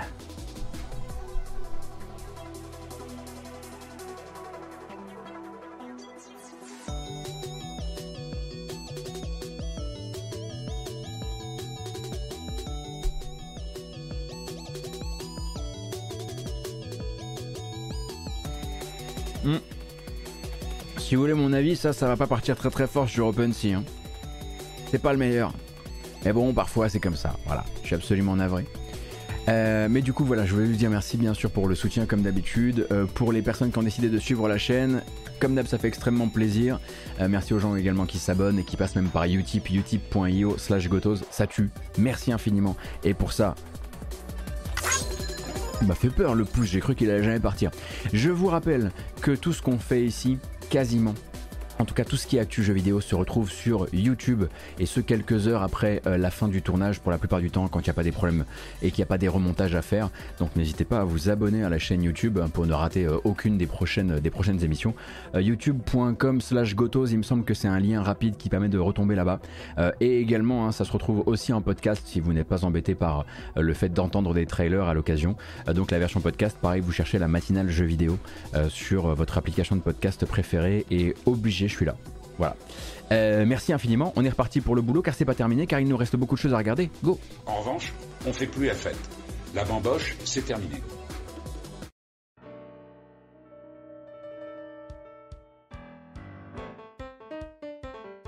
Il y a plus de. Il y a plus de cold brew. J'ai tout bu le cold brew. Oh bah non. Oh bah non. Bon, tant pis, c'est pas grave. Passons à la suite. Incroyable morceau hein, que celui-ci. Hein. Je vous recommande vraiment hein. Halberd sur la BO de Kirby Planet Robot. Euh, qui, est disponible, euh, qui est disponible sur les, les plateformes d'écoute. C'est assez rare pour être signalé. Alors, les bonnes annonces du jour, on commence par quoi? Il faudrait effectivement dire, c'est vrai qu'aujourd'hui, c'est l'arrivée d'une série de personnages plus ou moins rocambolesques ou respectables et ou respectables dans Melty Blood Type Lumina. Mais puisque j'ai fait de la publicité à Von Yaourt un peu plus tôt, avant de lancer l'enregistrement de cette matinale, cette grâce matinale, eh bien nous sommes tranquilles et je n'ai plus, je ne lui dois plus rien. Du coup, on ne regardera pas ces vidéos. Vous avez 4 fois 5 minutes de vidéos à regarder sur les nouveaux personnages de Melty Blood Type Lumina. Mais non, mais pas ici. Mais pas maintenant, hein Non. On va plutôt s'intéresser à une sortie du 1er septembre. Ça fait longtemps qu'il existe ce jeu, ça fait longtemps qu'il est en accès anticipé pour une partie du public. Euh, il s'appelle Ooblets et la 1.0 de Ooblets arrive sur Xbox, pardon, Switch et PC le 1er septembre. Ooblets, le jeu où on élève des petits monstres légumes dans son jardin pour ensuite organiser des battles de danse. C'est logique.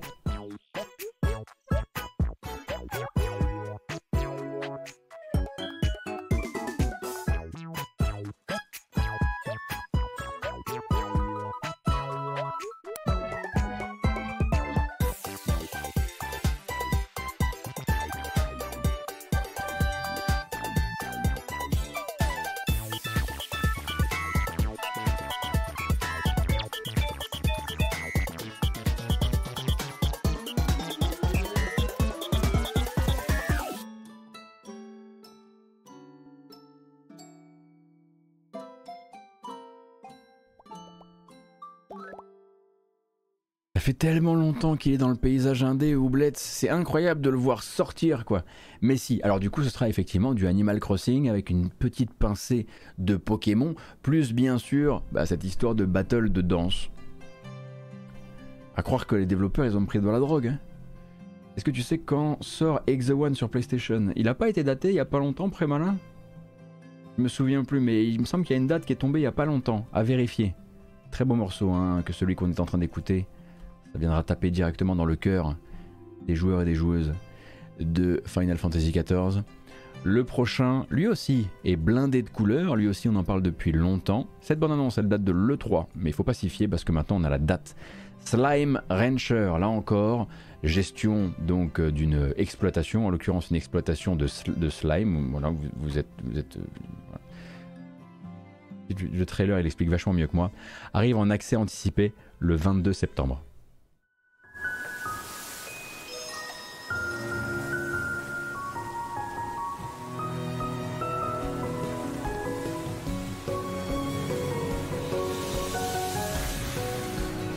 Et je parle bien sûr de Slime Rancher 2,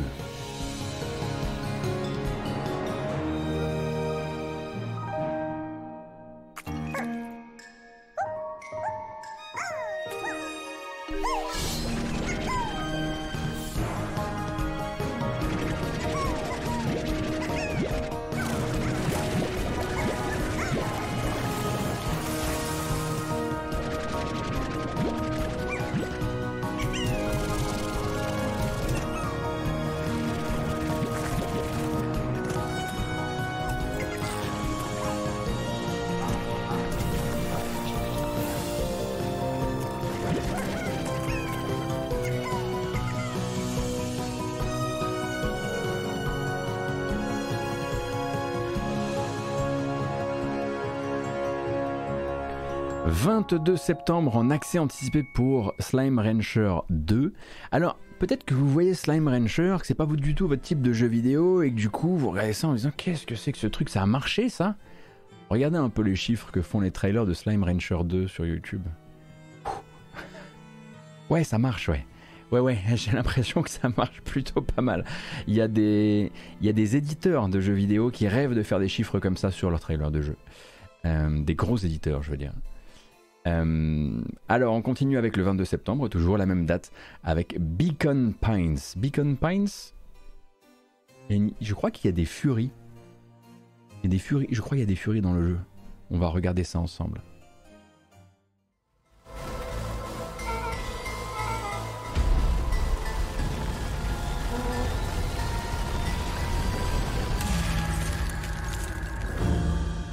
Wait, no, that's not how this is supposed to end.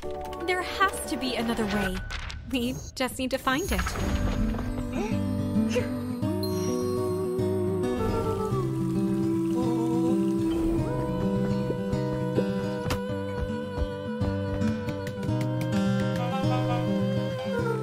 Alors il se définit lui-même comme un jeu d'aventure à la fois mignon et légèrement flippant.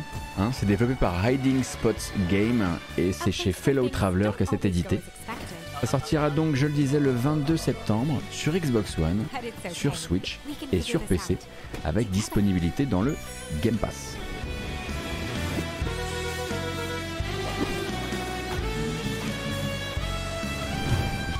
Yet know how this story ends, but I do know one thing.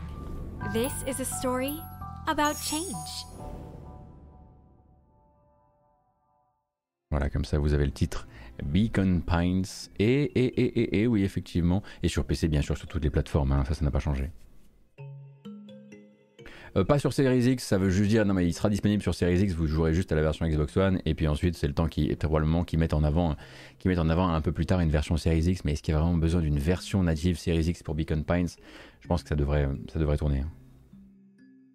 Euh, et du coup, celui-ci, j'ai oublié de vous dire un truc d'ailleurs à propos, parce que là je vois le logo de Epic Game Store, quand on parlait tout à l'heure de tous les jeux de, qui sont censés venir célébrer le lancement de la QuakeCon.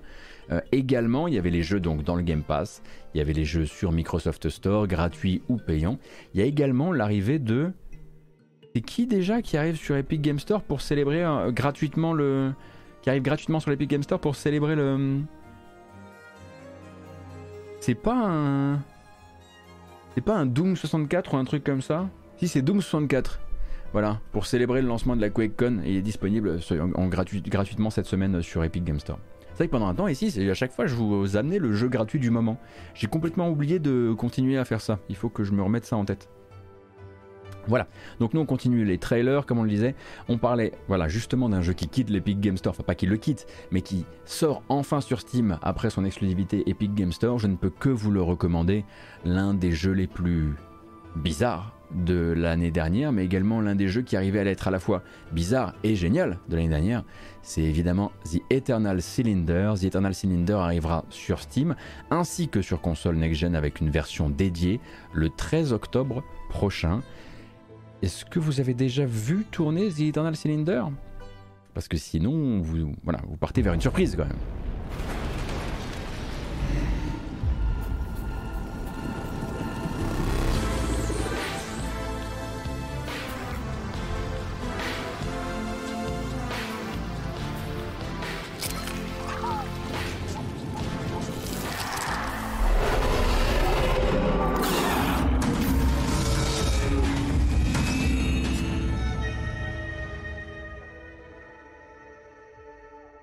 La BO du jeu est incroyable, le concept est incroyable, les petites bestioles que sont les Treboms sont incroyables. C'est un jeu donc sur l'évolution, la génétique, l'acquisition de, l'acquisition de, on va dire, euh, comment dire, de capacités particulières, la création d'une petite famille de bestioles qui doit survivre à, un très gros cataclysme. Je ne peux que vous recommander d'essayer le jeu si vous en avez la possibilité, et vous verrez que même euh, les choix très particuliers de la A-Steam en matière de direction artistique, puisque la Steam ne fait que des jeux artistiquement très marqués, Rock of Ages, Xenoclash, euh, etc., euh, eh bien, euh, marche, marche crée un univers assez ouf. Euh, Sebum a adoré ce jeu. Moi aussi, je l'ai adoré, mais je l'ai jamais terminé parce que j'avais trop de trucs à faire. Mais je ne doute pas du fait que peut-être qu'il allait, perdre un peu de son élan sur la deuxième partie, mais que j'allais kiffer quand même. The Eternal Cylinder, donc, est-ce que ce sera une mise à jour gratuite pour les consoles de nouvelle génération? Je pense que oui, Dom. Clairement, c'est pas un studio qui peut se permettre de jouer, euh, de se la péter euh, euh, Naughty Dog ou, ou autre. donc oui, je pense que ce sera pas un souci. et du coup, l'arrivée du jeu sur Steam, si vous l'attendiez depuis tout ce temps. Également un jeu qui a été daté, sans, une, sans nouvelle bande-annonce, donc je vous remontre la dernière bande-annonce à terme, à terme, à date, pardon. Il s'agit de Ghostbusters Spirits Unleashed, donc c'est le jeu en 4 versus 1 de Hillphonic, un studio que vous connaissez probablement pour euh, Friday the 13th, donc vendredi 13, ainsi que Predator Hunting Grounds, qu'on cite un peu moins parce que c'est vrai que c'était pas tip top. Et donc Ghostbusters Spirit Unleashed a désormais une date de sortie confirmée par le studio, ce sera le 18 octobre. Yeah, we saved the world a few times. But between that, we provided a needed service to the masses. That's where you come in. We're passing the torch, or better yet, passing the particle thrower, giving you the tools. Now let's see if you have the talent. Keep your head up and your equipment charged.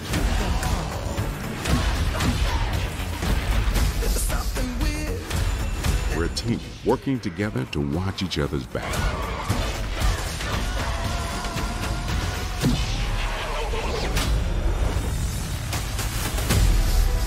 I know you're still a ghost busting trainee, but there's much more here than meets the eye. Take a look at this. You have the chance to see firsthand what exists on the other side. Catching ghosts is only the half of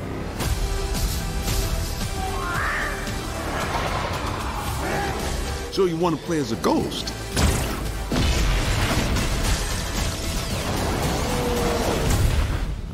You try to take on my team. Alors évidemment la question que tout le monde se pose hein, pour ce jeu qui sort le 18 octobre c'est est-ce que c'est proche par exemple d'un Midnight Ghost Hunt?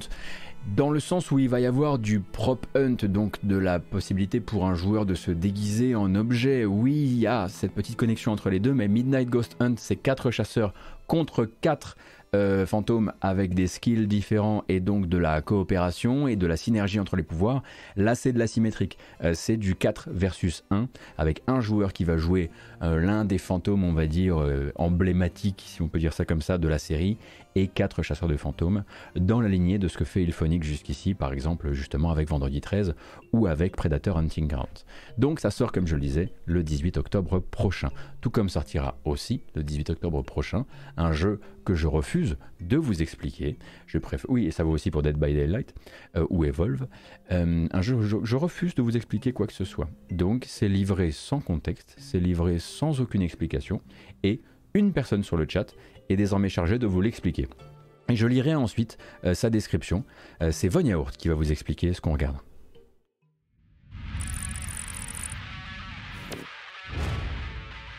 Mess with the cow, you get the horns.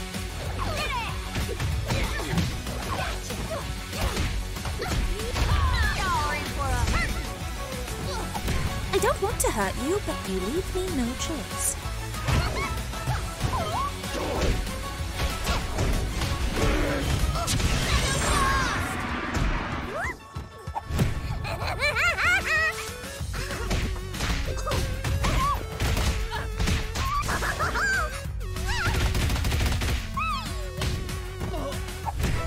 Nice game of rock, paper, scissors?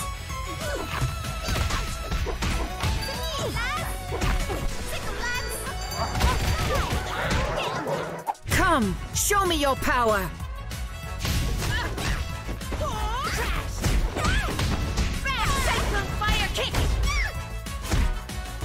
Are you prepared for magnificence?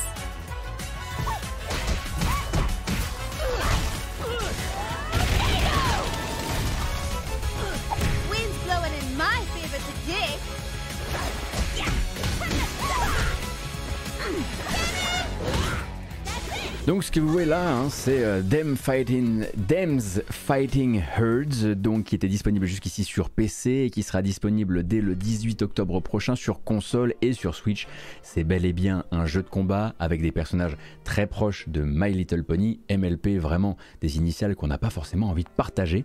Euh, et cependant, bah du coup voilà, il faut savoir que le jeu a un public, notamment aux États-Unis et en l'occurrence euh, eh bien suffisamment pour pouvoir se payer des sorties euh, console. Il me semble que pendant un temps c'était c'était pas envisagé pour l'Evo ce truc là un jour je jouerai à ça? Non, je ne pense pas. Non, non, je ne pense pas. Mais bon, ça fait longtemps qu'on voit ces bandes annonces passer et ça fait longtemps qu'on voilà, qu'on sait que le truc arrive sur nous et qu'à un moment ou à un autre, voilà, on va passer de ah là là, c'est rigolo, euh, on peut rire de ce jeu de loin au moment où on va voilà, il va y avoir une sorte de chape de plomb qui va tomber sur la grâce matinale jeu vidéo, les Thomasaurus, les Von Yaourt qui vont arriver en disant vous savez finalement c'est pas si mal. Est-ce qu'on pourrait pas regarder toutes les bandes annonces de tous les season pass à prévoir, etc. Je le dis déjà, non, non et non. On continue donc avec un prochain jeu et c'est dire si j'ai vraiment envie de quitter Them Fighting Herds parce que là je me dirige vers un jeu d'horreur et c'est pas mon délire du tout, mais ça peut être le vôtre. Si vous regardez effectivement ça en famille ou qu'il y a des gens autour de l'écran, peut-être voilà. Faites attention à qui regarde l'écran. Il s'agit de The Chant et The Chant du coup a désormais une date de sortie au 3 novembre prochain. Welcome. I'm sure you have many questions. But isn't that how our spiritual journey begins? Honestly, I'm I'm not a very spiritual person. We are opening ourselves up to the infinite.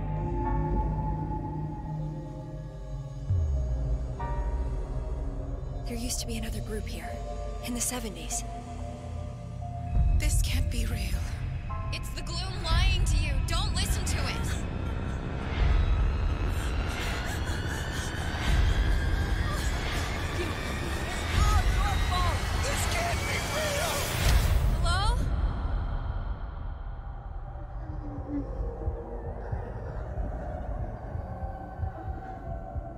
Donc celui-ci, on le sait maintenant, hein, est attendu sur PC et console depuis un bout de temps. The Chant, l'autre Cult of the Lamb, celui qui est un peu moins mignon, donc un jeu d'horreur tourné effectivement vers une retraite, euh, une retraite spirituelle, appelons-la comme ça. Euh, et du coup, comme je le disais, annoncé pour le, le 3 euh, novembre. Et il y en a un qui a été décalé. Normalement, vous, devriez le, vous deviez le trouver en octobre ou en novembre. Et il sera finalement un jeu plutôt de Noël c'est High on Life. Je ne sais pas si vous vous souvenez de High on Life, qui est donc le FPS euh, du studio de jeux vidéo de Justin Roiland, créateur de Rick et Morty. Et High on Life, du coup, a été récemment annoncé pour une petite décalade au 13 décembre. À la base, c'était le 25 octobre. Voilà, ça y est, je me souviens. Euh, je vous remets la bande-annonce d'époque.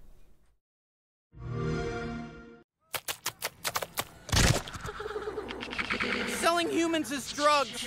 You're the only one that can stop them. You realize we're gonna have to take out the entire alien drug cartel.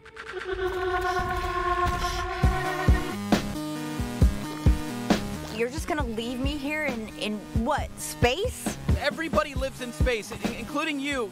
All right, you're a bounty hunter now. You gotta help me rescue my friends. They're Gatlians, just like me.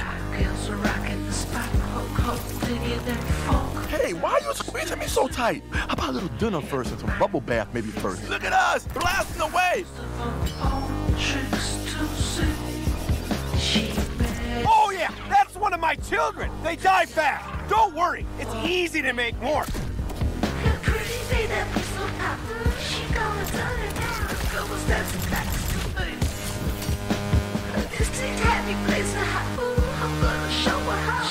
Hey there! I'm knifey!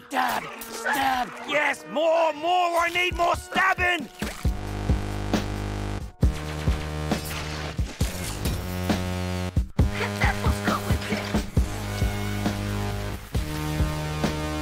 Everyone! On ne pourra pas dire effectivement qu'il n'y a pas eu du gros taf sur les designs et sur créer un univers là-dessus. C'est vrai que ça rappelle un peu Journey to the Savage Planet aussi. Donc avec des flingues qui parlent, est-ce que des flingues qui parlent beaucoup? Est-ce qu'ils parlent autant euh, dans le jeu que dans les trailers? Ça je ne sais pas. La bande originale en revanche, moi je suis ça très curieux. Et High on Life, comme je vous le disais, a été décalé du, 13, du 25 octobre au 13 décembre. Là on se dirige maintenant vers les jeux qui sont plutôt sur la fin d'année mais sans avoir forcément de date. Et il y en a un qu'on a qui, a beaucoup été cité récemment parce que euh, quand Obsidian a donc fait l'annonce de son petit projet narratif d'enquête qui s'appelle Pentiment, euh, donc qui est pas mal tourné aussi vers les enluminures, euh, voilà les, les, vieilles, les vieilles techniques artistiques, etc. On se souvient d'un autre jeu qui s'appelle, souvenez-vous, un titre difficile à oublier, Inculinati. Et Inculinati s'annonce désormais pour une sortie fin 2022 avec dès à présent une disponibilité dans le Game Pass. En gros, le jeu va arriver sur Steam, accès anticipé sur PC, et sur Xbox, il sera dans le programme Xbox Game Preview. Je ne sais pas si vous vous souvenez de Inculinati.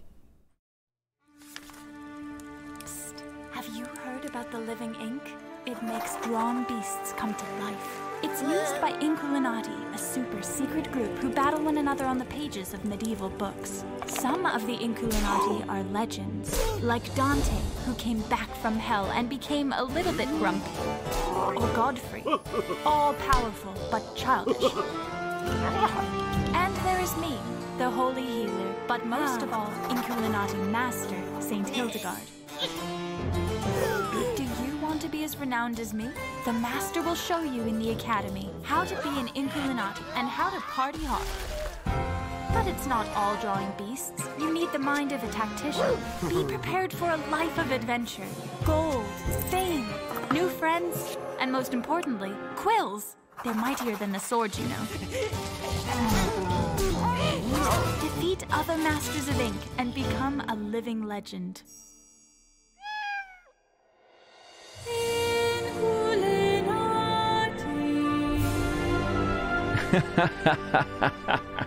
Avec Hildegard von Blinging.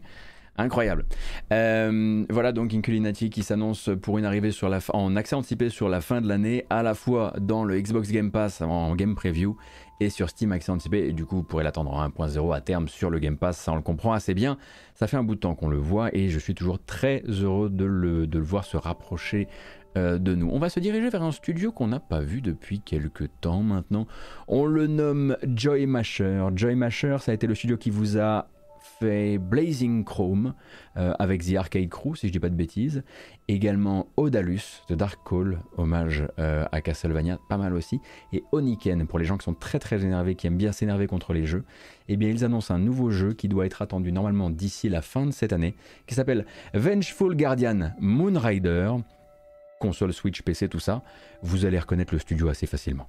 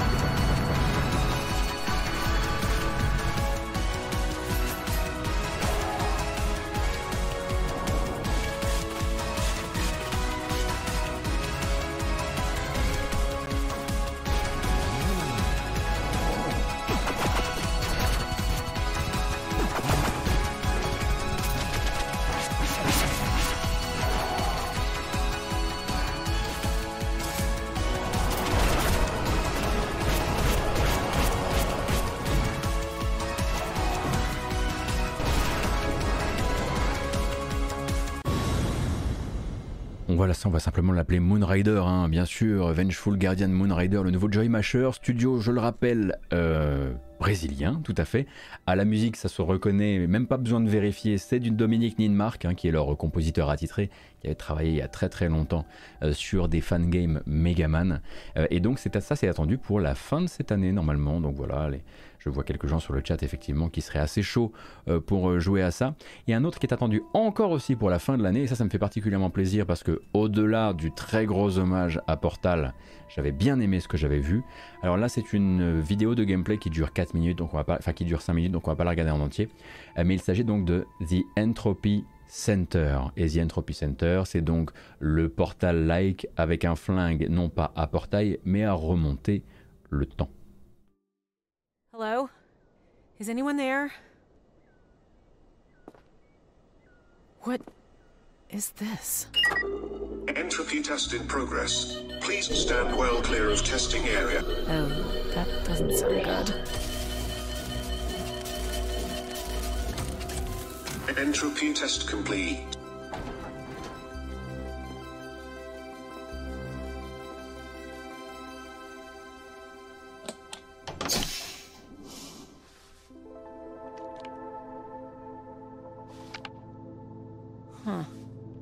Is this? Hello! Very nice to meet you. Why did you jump out at me like that? My name is Ah. Astra. I am a puzzle exercise assistant. Il semblerait que là aussi le flingue parle. You are now in possession of a handheld entropy device capable of rewinding objects into the past. Give it a try. Well done! You did great. Deploying emotional support. Donc comme vous le savez, c'est tout un exercice hein, d'essayer de faire un portal-like en emmenant même cette partie-là, hein, cette euh, conversation avec des machines dans le jeu sans que ça devienne relou, en espérant donc que The Entropy Center arrive justement à trouver son équilibre. Cette vidéo vous présentera un petit peu bah, voilà, les bases du gameplay, les premiers puzzles. Ce sont des test chambers, hein, ce sont des chambres de, de- d'évaluation euh, comme, celle de, comme celle de Portal. C'est très assumé d'ailleurs, sauf qu'effectivement la mécanique va être assez différente puisque là il va s'agir bah, bien sûr de manipuler le temps. Je rappelle que le jeu s'appelle donc The Entropy Center, The Entropy Center, et est attendu, là il le réaffirme avec cette, euh, avec cette vidéo-là, est toujours attendu pour la fin de cette année, décidément. J'ai l'impression qu'on va vivre peut-être pas la fin d'année des gros jeux attendus, les Starfield, etc. Mais j'ai l'impression qu'on pourrait avoir beaucoup de belles surprises là qui arrivent dans le paysage. Je pense notamment évidemment à Sunday Gold hein, dont on a essayé la, démo hier euh, euh, en live et qui m'a vraiment, voilà, vraiment ajouté un, truc dans ma wishlist du mois de septembre. Donc on attend bien sûr la date officielle pour celui-ci et vous pourrez découvrir toute la vidéo qui s'appelle The Entropy Center Official Gameplay Walk- Walkthrough YouTube. On continue avec un autre jeu annoncé par Jade Ember Studio, arrivé cet hiver sur console Switch et PC. Alors cet hiver, ça peut vouloir dire fin d'année en cours ou début de l'année prochaine. Le jeu s'appelle Reliquary. Je l'ai mis parce que j'avais décidé de panacher un peu les styles de jeu en l'occurrence. Euh, J'ai pas particulièrement accroché ou pas accroché à la bande-annonce. Euh, et donc c'est de l'action-aventure pour console Switch et PC.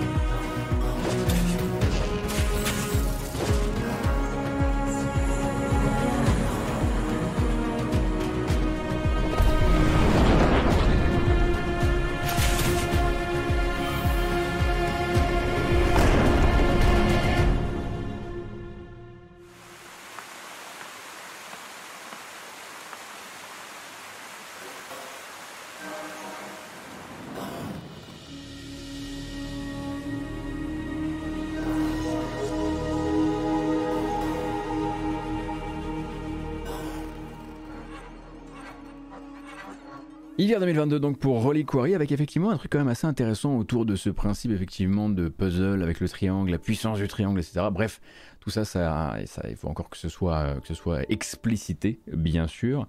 Alors, je profite d'un message sur le chat. 21 Carter, je découvre ta chaîne, tu fais exclusivement des news. C'est top en tout cas. Merci beaucoup pour le, soutien, ça fait très plaisir. Merci pour la présence et merci pour le follow. Oula, c'est un peu fort ça. Euh, cependant, euh, des news, oui, le lundi, le mercredi, le vendredi et euh, mardi et jeudi, on est plutôt sur des essais de jeu, tout ce qui passe. un peu, voilà, on reste sur quelque chose de, on reste sur quelque chose de curieux du jeu vidéo, surtout indépendant, mais pas que. Merci encore une fois. Je continue avec. Attendez, qu'est-ce que je vois là? Qu'est-ce que je vois? Ça y est, c'est officiel on peut se le dire. Je pensais qu'ils attendraient la Gamescom, mais finalement ils annoncent un peu avant la Gamescom, ça fait toujours un peu mieux. Planet of Lana est officiellement, officiellement repoussé. 2023, hein, ça c'est dit maintenant, printemps 2023 pour Planet of Lana. Et donc repoussé, mais aussi, sans grande surprise, en tout cas moi je suis pas surpris, officialise euh, sa signature avec le Game Pass pour une sortie directement dans le Game Pass de Microsoft.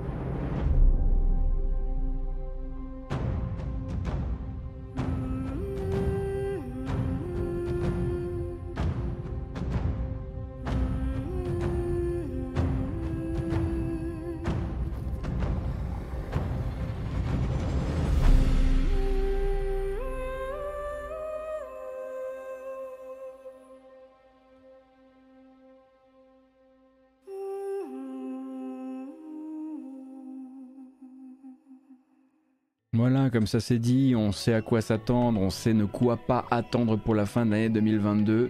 Toujours effectivement une énorme araignée en plein milieu du jeu, c'est vrai, et donc disponible aussi dans le Game Pass lors du euh, lancement. On va continuer dès à présent, c'était pour Planet of Lana, je le disais, printemps 2023. Euh, on continue avec un autre jeu beaucoup plus confidentiel que Planet of Lana, celui-ci, mais pourtant une suite. Une suite qui fera peut-être plaisir si vous aviez eu l'esprit un peu aventurier dans le beat'em up euh, dans ces dernières années. Peut-être que vous avez connu Slaps and Beans. Slaps and Beans, jeu de baston ou jeu de tatane, euh, Bud Spencer et Terence Hill. Eh bien, il aura une suite. Il aura une suite qui arrivera l'an prochain sur PC, console et dans ces consoles, il y a la Switch. Et c'est exactement ce que vous imaginez. Sauf que là, a priori, on a changé un peu les gameplays, je crois, pour plus différencier les deux personnages. En tout cas, ça apparaît comme ça en vidéo.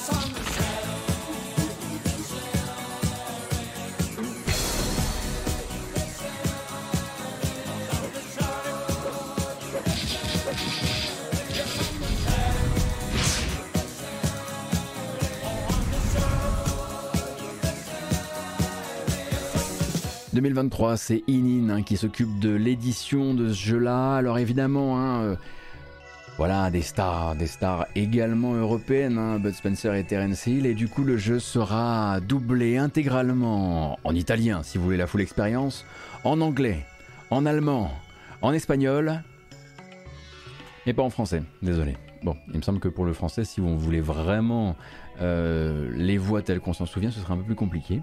Mais donc pas de doublage français euh, pour Slaps and Beans et l'arrivée du jeu en 2023. Écoutez, je profite du fait qu'on vient de diffuser littéralement un trailer bombesque hein, qui me garantit la démonétisation de cette vidéo pour vous rappeler que si vous aimez beaucoup cette chaîne et si vous aimez beaucoup les grâces, les grâces matinales jeux vidéo, et eh bien tout ça, la meilleure manière de, la soutenir, de le soutenir, c'est via Utip, hein, parce que clairement, c'est pas avec, avec des trailers qui balancent euh, des BO de films qui clairement sont protégés quelque part en Italie euh, que, euh, que je vais pouvoir avancer. On continue avec début 2023. Celui-ci, il me fait particulièrement plaisir, mais il me fait particulièrement peur aussi. Il s'agit de Capes. Et non pas Capes. Capes. C'est pas le jeu avec, avec notre ancien ministre de l'éducation. Capes, du coup, est le nouveau titre des anciens de Defiant Development. Et Defiant Development, c'était ceux qui ont fait Hand of Fate et Hand of Fate 2, un studio qui a dû s'arrêter, qui a dû s'arrêter pour différentes raisons. C'est quand même Defiant Development qui assurera l'édition du jeu, mais c'est donc la nouvelle, la nouvelle équipe qu'ils ont montée qui va s'occuper de Capes. Et Capes, c'est bien, c'est tout simplement, écoutez la manière la plus rapide de le dire, un XCOM de super-héros. Vous allez me dire, mais attendez, l'équipe de XCOM est pas en train de faire un jeu de super-héros? Si, c'est Marvel's Midnight Suns, mais ce sera plus un jeu de cartes qu'un XCOM. Bah ça en fait deux. Et puis il y en a un qui est pas en licence Marvel, ça s'appelle Capes.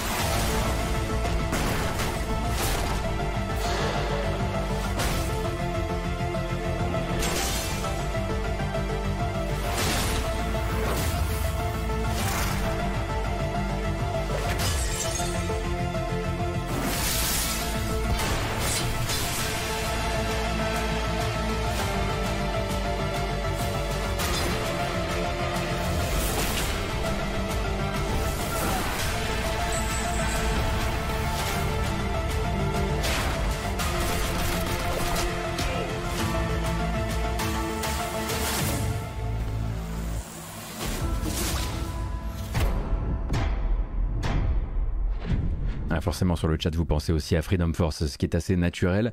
Alors tout à l'heure j'ai dit Marvel's Midnight Sun c'est un jeu de cartes, c'est un jeu qui va se jouer avec des cartes, mais c'est surtout que Marvel's Midnight Sun semble avoir une tactique qui est beaucoup moins proche de celle d'un XCOM, notamment parce que très sur un seul plan, pas très vertical. Là on sent que ça va être un petit peu plus dans ce délire là. Ça rappelle pas mal le euh, XCOM, euh, comment il s'appelait déjà? Le petit entre deux trucs là, le, le XCOM justement avec les personnages qui avaient des, illustrations pour se représenter, qui avait sorti Firaxis en 2019 ou 20. Chimera Squad. En tout cas, effectivement, tout l'emballage me rappelle un peu Chimera Squad. Bref, on verra ça. Euh, comme je le disais, Capes, c'est attendu pour début 2023. Alors, il ne précise pas si c'est début 2023 en accès anticipé ou pas. Je regrette un petit peu, je dois avouer, toute la patte artistique de Hand of Fate qu'on ne retrouve peut-être pas là. Mais quand on annonce que Spitfire Studio, c'est un studio composé par des anciens de Hand of Fate, ce ne sont pas tous les anciens de Hand of Fate, et du coup, peut-être que le directeur artistique n'est pas là, ou peut-être qu'il avait envie de faire autre chose, ce qui est très possible aussi. Bref, un autre jeu annoncé pour pour l'instant, pas de date, mais quand même un truc qui, à titre personnel, me branche beaucoup, parce que ça rappelle un, un peu Returnal de loin? Possible. Ça s'appelle Luna Abyss et Luna Abyss développé par Bonsai Collective qui n'est absolument pas un studio japonais arrivera sur console et PC l'an prochain. On parle de FPS mais aussi de Danmaku. Hmm, Vraiment vraiment? Due to your unfortunate circumstances, you have been incarcerated here on the bastard moon. I recommend making yourself comfortable, as you're going to be here for a very long time. I need you to take control of my remote wardens and scout the depths of the abyss. An inhospitable place far below the surface of this alien moon.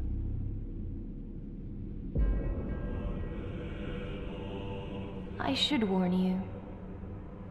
The abyss has a tendency to attract undesirable things. My best advice? Try not to die.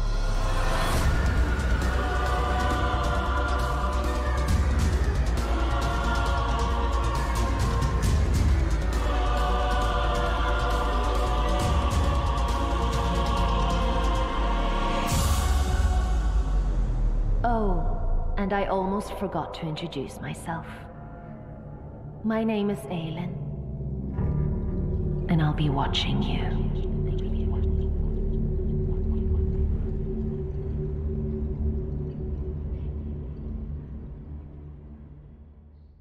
De manière générale, je trouve que le jeu me. Enfin, de manière générale, je, je vais refaire ma phrase. Tout me chauffe.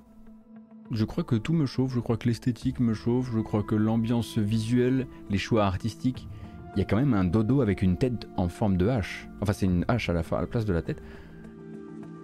Ah, c'est très facile de m'avoir, vraiment. Hein. Vous faites une girafe qui a, une, voilà, qui a, une, tête en forme de voiture, je trouve ça incroyable.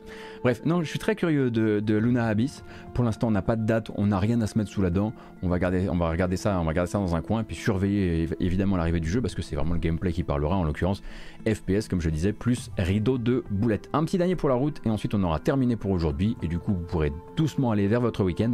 Il s'appelle Bloody Hell Hotel et vous jouez un gestionnaire d'hôtel qui se trouve également être un vampire. C'est un problème quand on a besoin d'avoir des clients pour l'argent, mais qu'on a vraiment besoin aussi très fort d'avoir le client. Pas de date pour l'instant.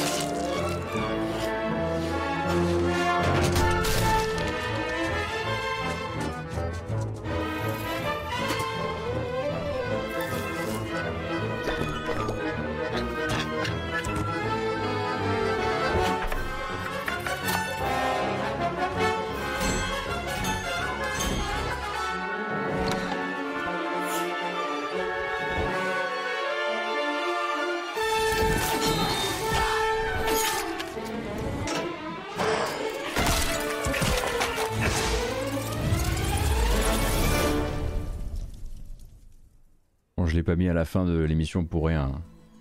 Si ça c'est juste à si ça bouge déjà à moitié aussi bien que ce qu'on voit sur ce trailer qui est clairement pipoté de tout, dans tous les sens, on est refait en fait. Déjà la DA j'aime beaucoup, beaucoup, beaucoup. Et j'aime beaucoup le concept, j'aime beaucoup l'humour, j'aime beaucoup la rythmique. Après la rythmique elle est amenée par quelqu'un qui fait le montage du trailer, ça trouve il a rien à voir avec le studio de développement. Mais du coup je garde en tête, ça s'appelle Bloody Hell Hotel. Et euh, déjà moi tous les trucs effectivement qui jouent le macabre un peu un peu rigolo comme ça, type Casper par exemple, ça me branche beaucoup. Euh, et euh, on avait même un tout petit peu de Psychonauts dans dans la DA. Mais oui, je comprends qu'elle déplaise. Bah, de manière générale, on est vraiment sur de la question de goût. Je pense qu'il y, a quelque chose de très clivant aussi là-dedans. mais voilà, celui-ci, il avait écrit Bloody Hell Hotel Wishlist Now. J'ai wishlisté direct de chez Direct.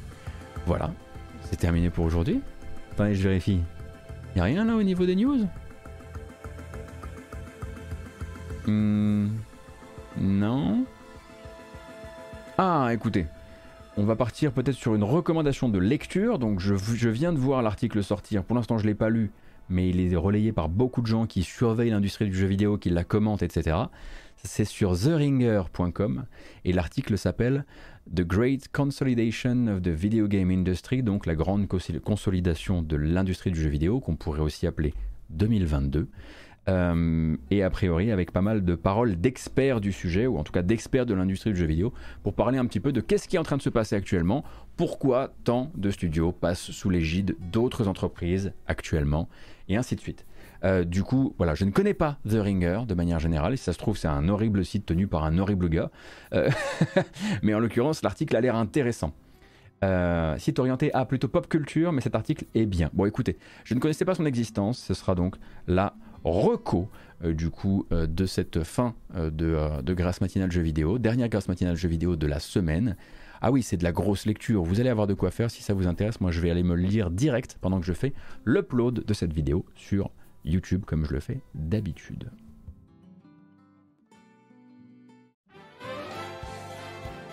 Très bien. Oui, mais c'est bien, Jump Up Superstar, c'est parfait pour ça. Écoutez, je vous remercie évidemment pour votre présence durant cette grâce matinale du vendredi. On était donc le 19 août 2022, lundi On reprend évidemment l'actu. hein, ce sera les dernières actus avant le début de la Gamescom, même si officiellement la Gamescom aura déjà un petit peu lieu à Cologne. Pour nous, de loin, elle commencera surtout à partir de mardi soir. Euh, je serai évidemment en live mardi dans la journée pour jouer à des jeux, mais mardi soir, à 20h, l'opening night live de la Gamescom. Si vous voulez la faire avec moi, moi je serais très heureux de la faire avec vous. Je vous rappelle les bases, cette vidéo s'en va sur YouTube avec une version chapitrée comme à l'habitude. N'hésitez pas à vous abonner là-bas, version podcast également. hein. Vous cherchez la matinale jeux vidéo sur votre application de podcast et vous me retrouverez normalement si tout se passe bien. Et puis je rappelle que voilà, ce format existe grâce au soutien des gens qui le regardent et qui ont décidé de le soutenir via euh, Twitch, c'est très possible, mais aussi via Utip utip.io slash gotos.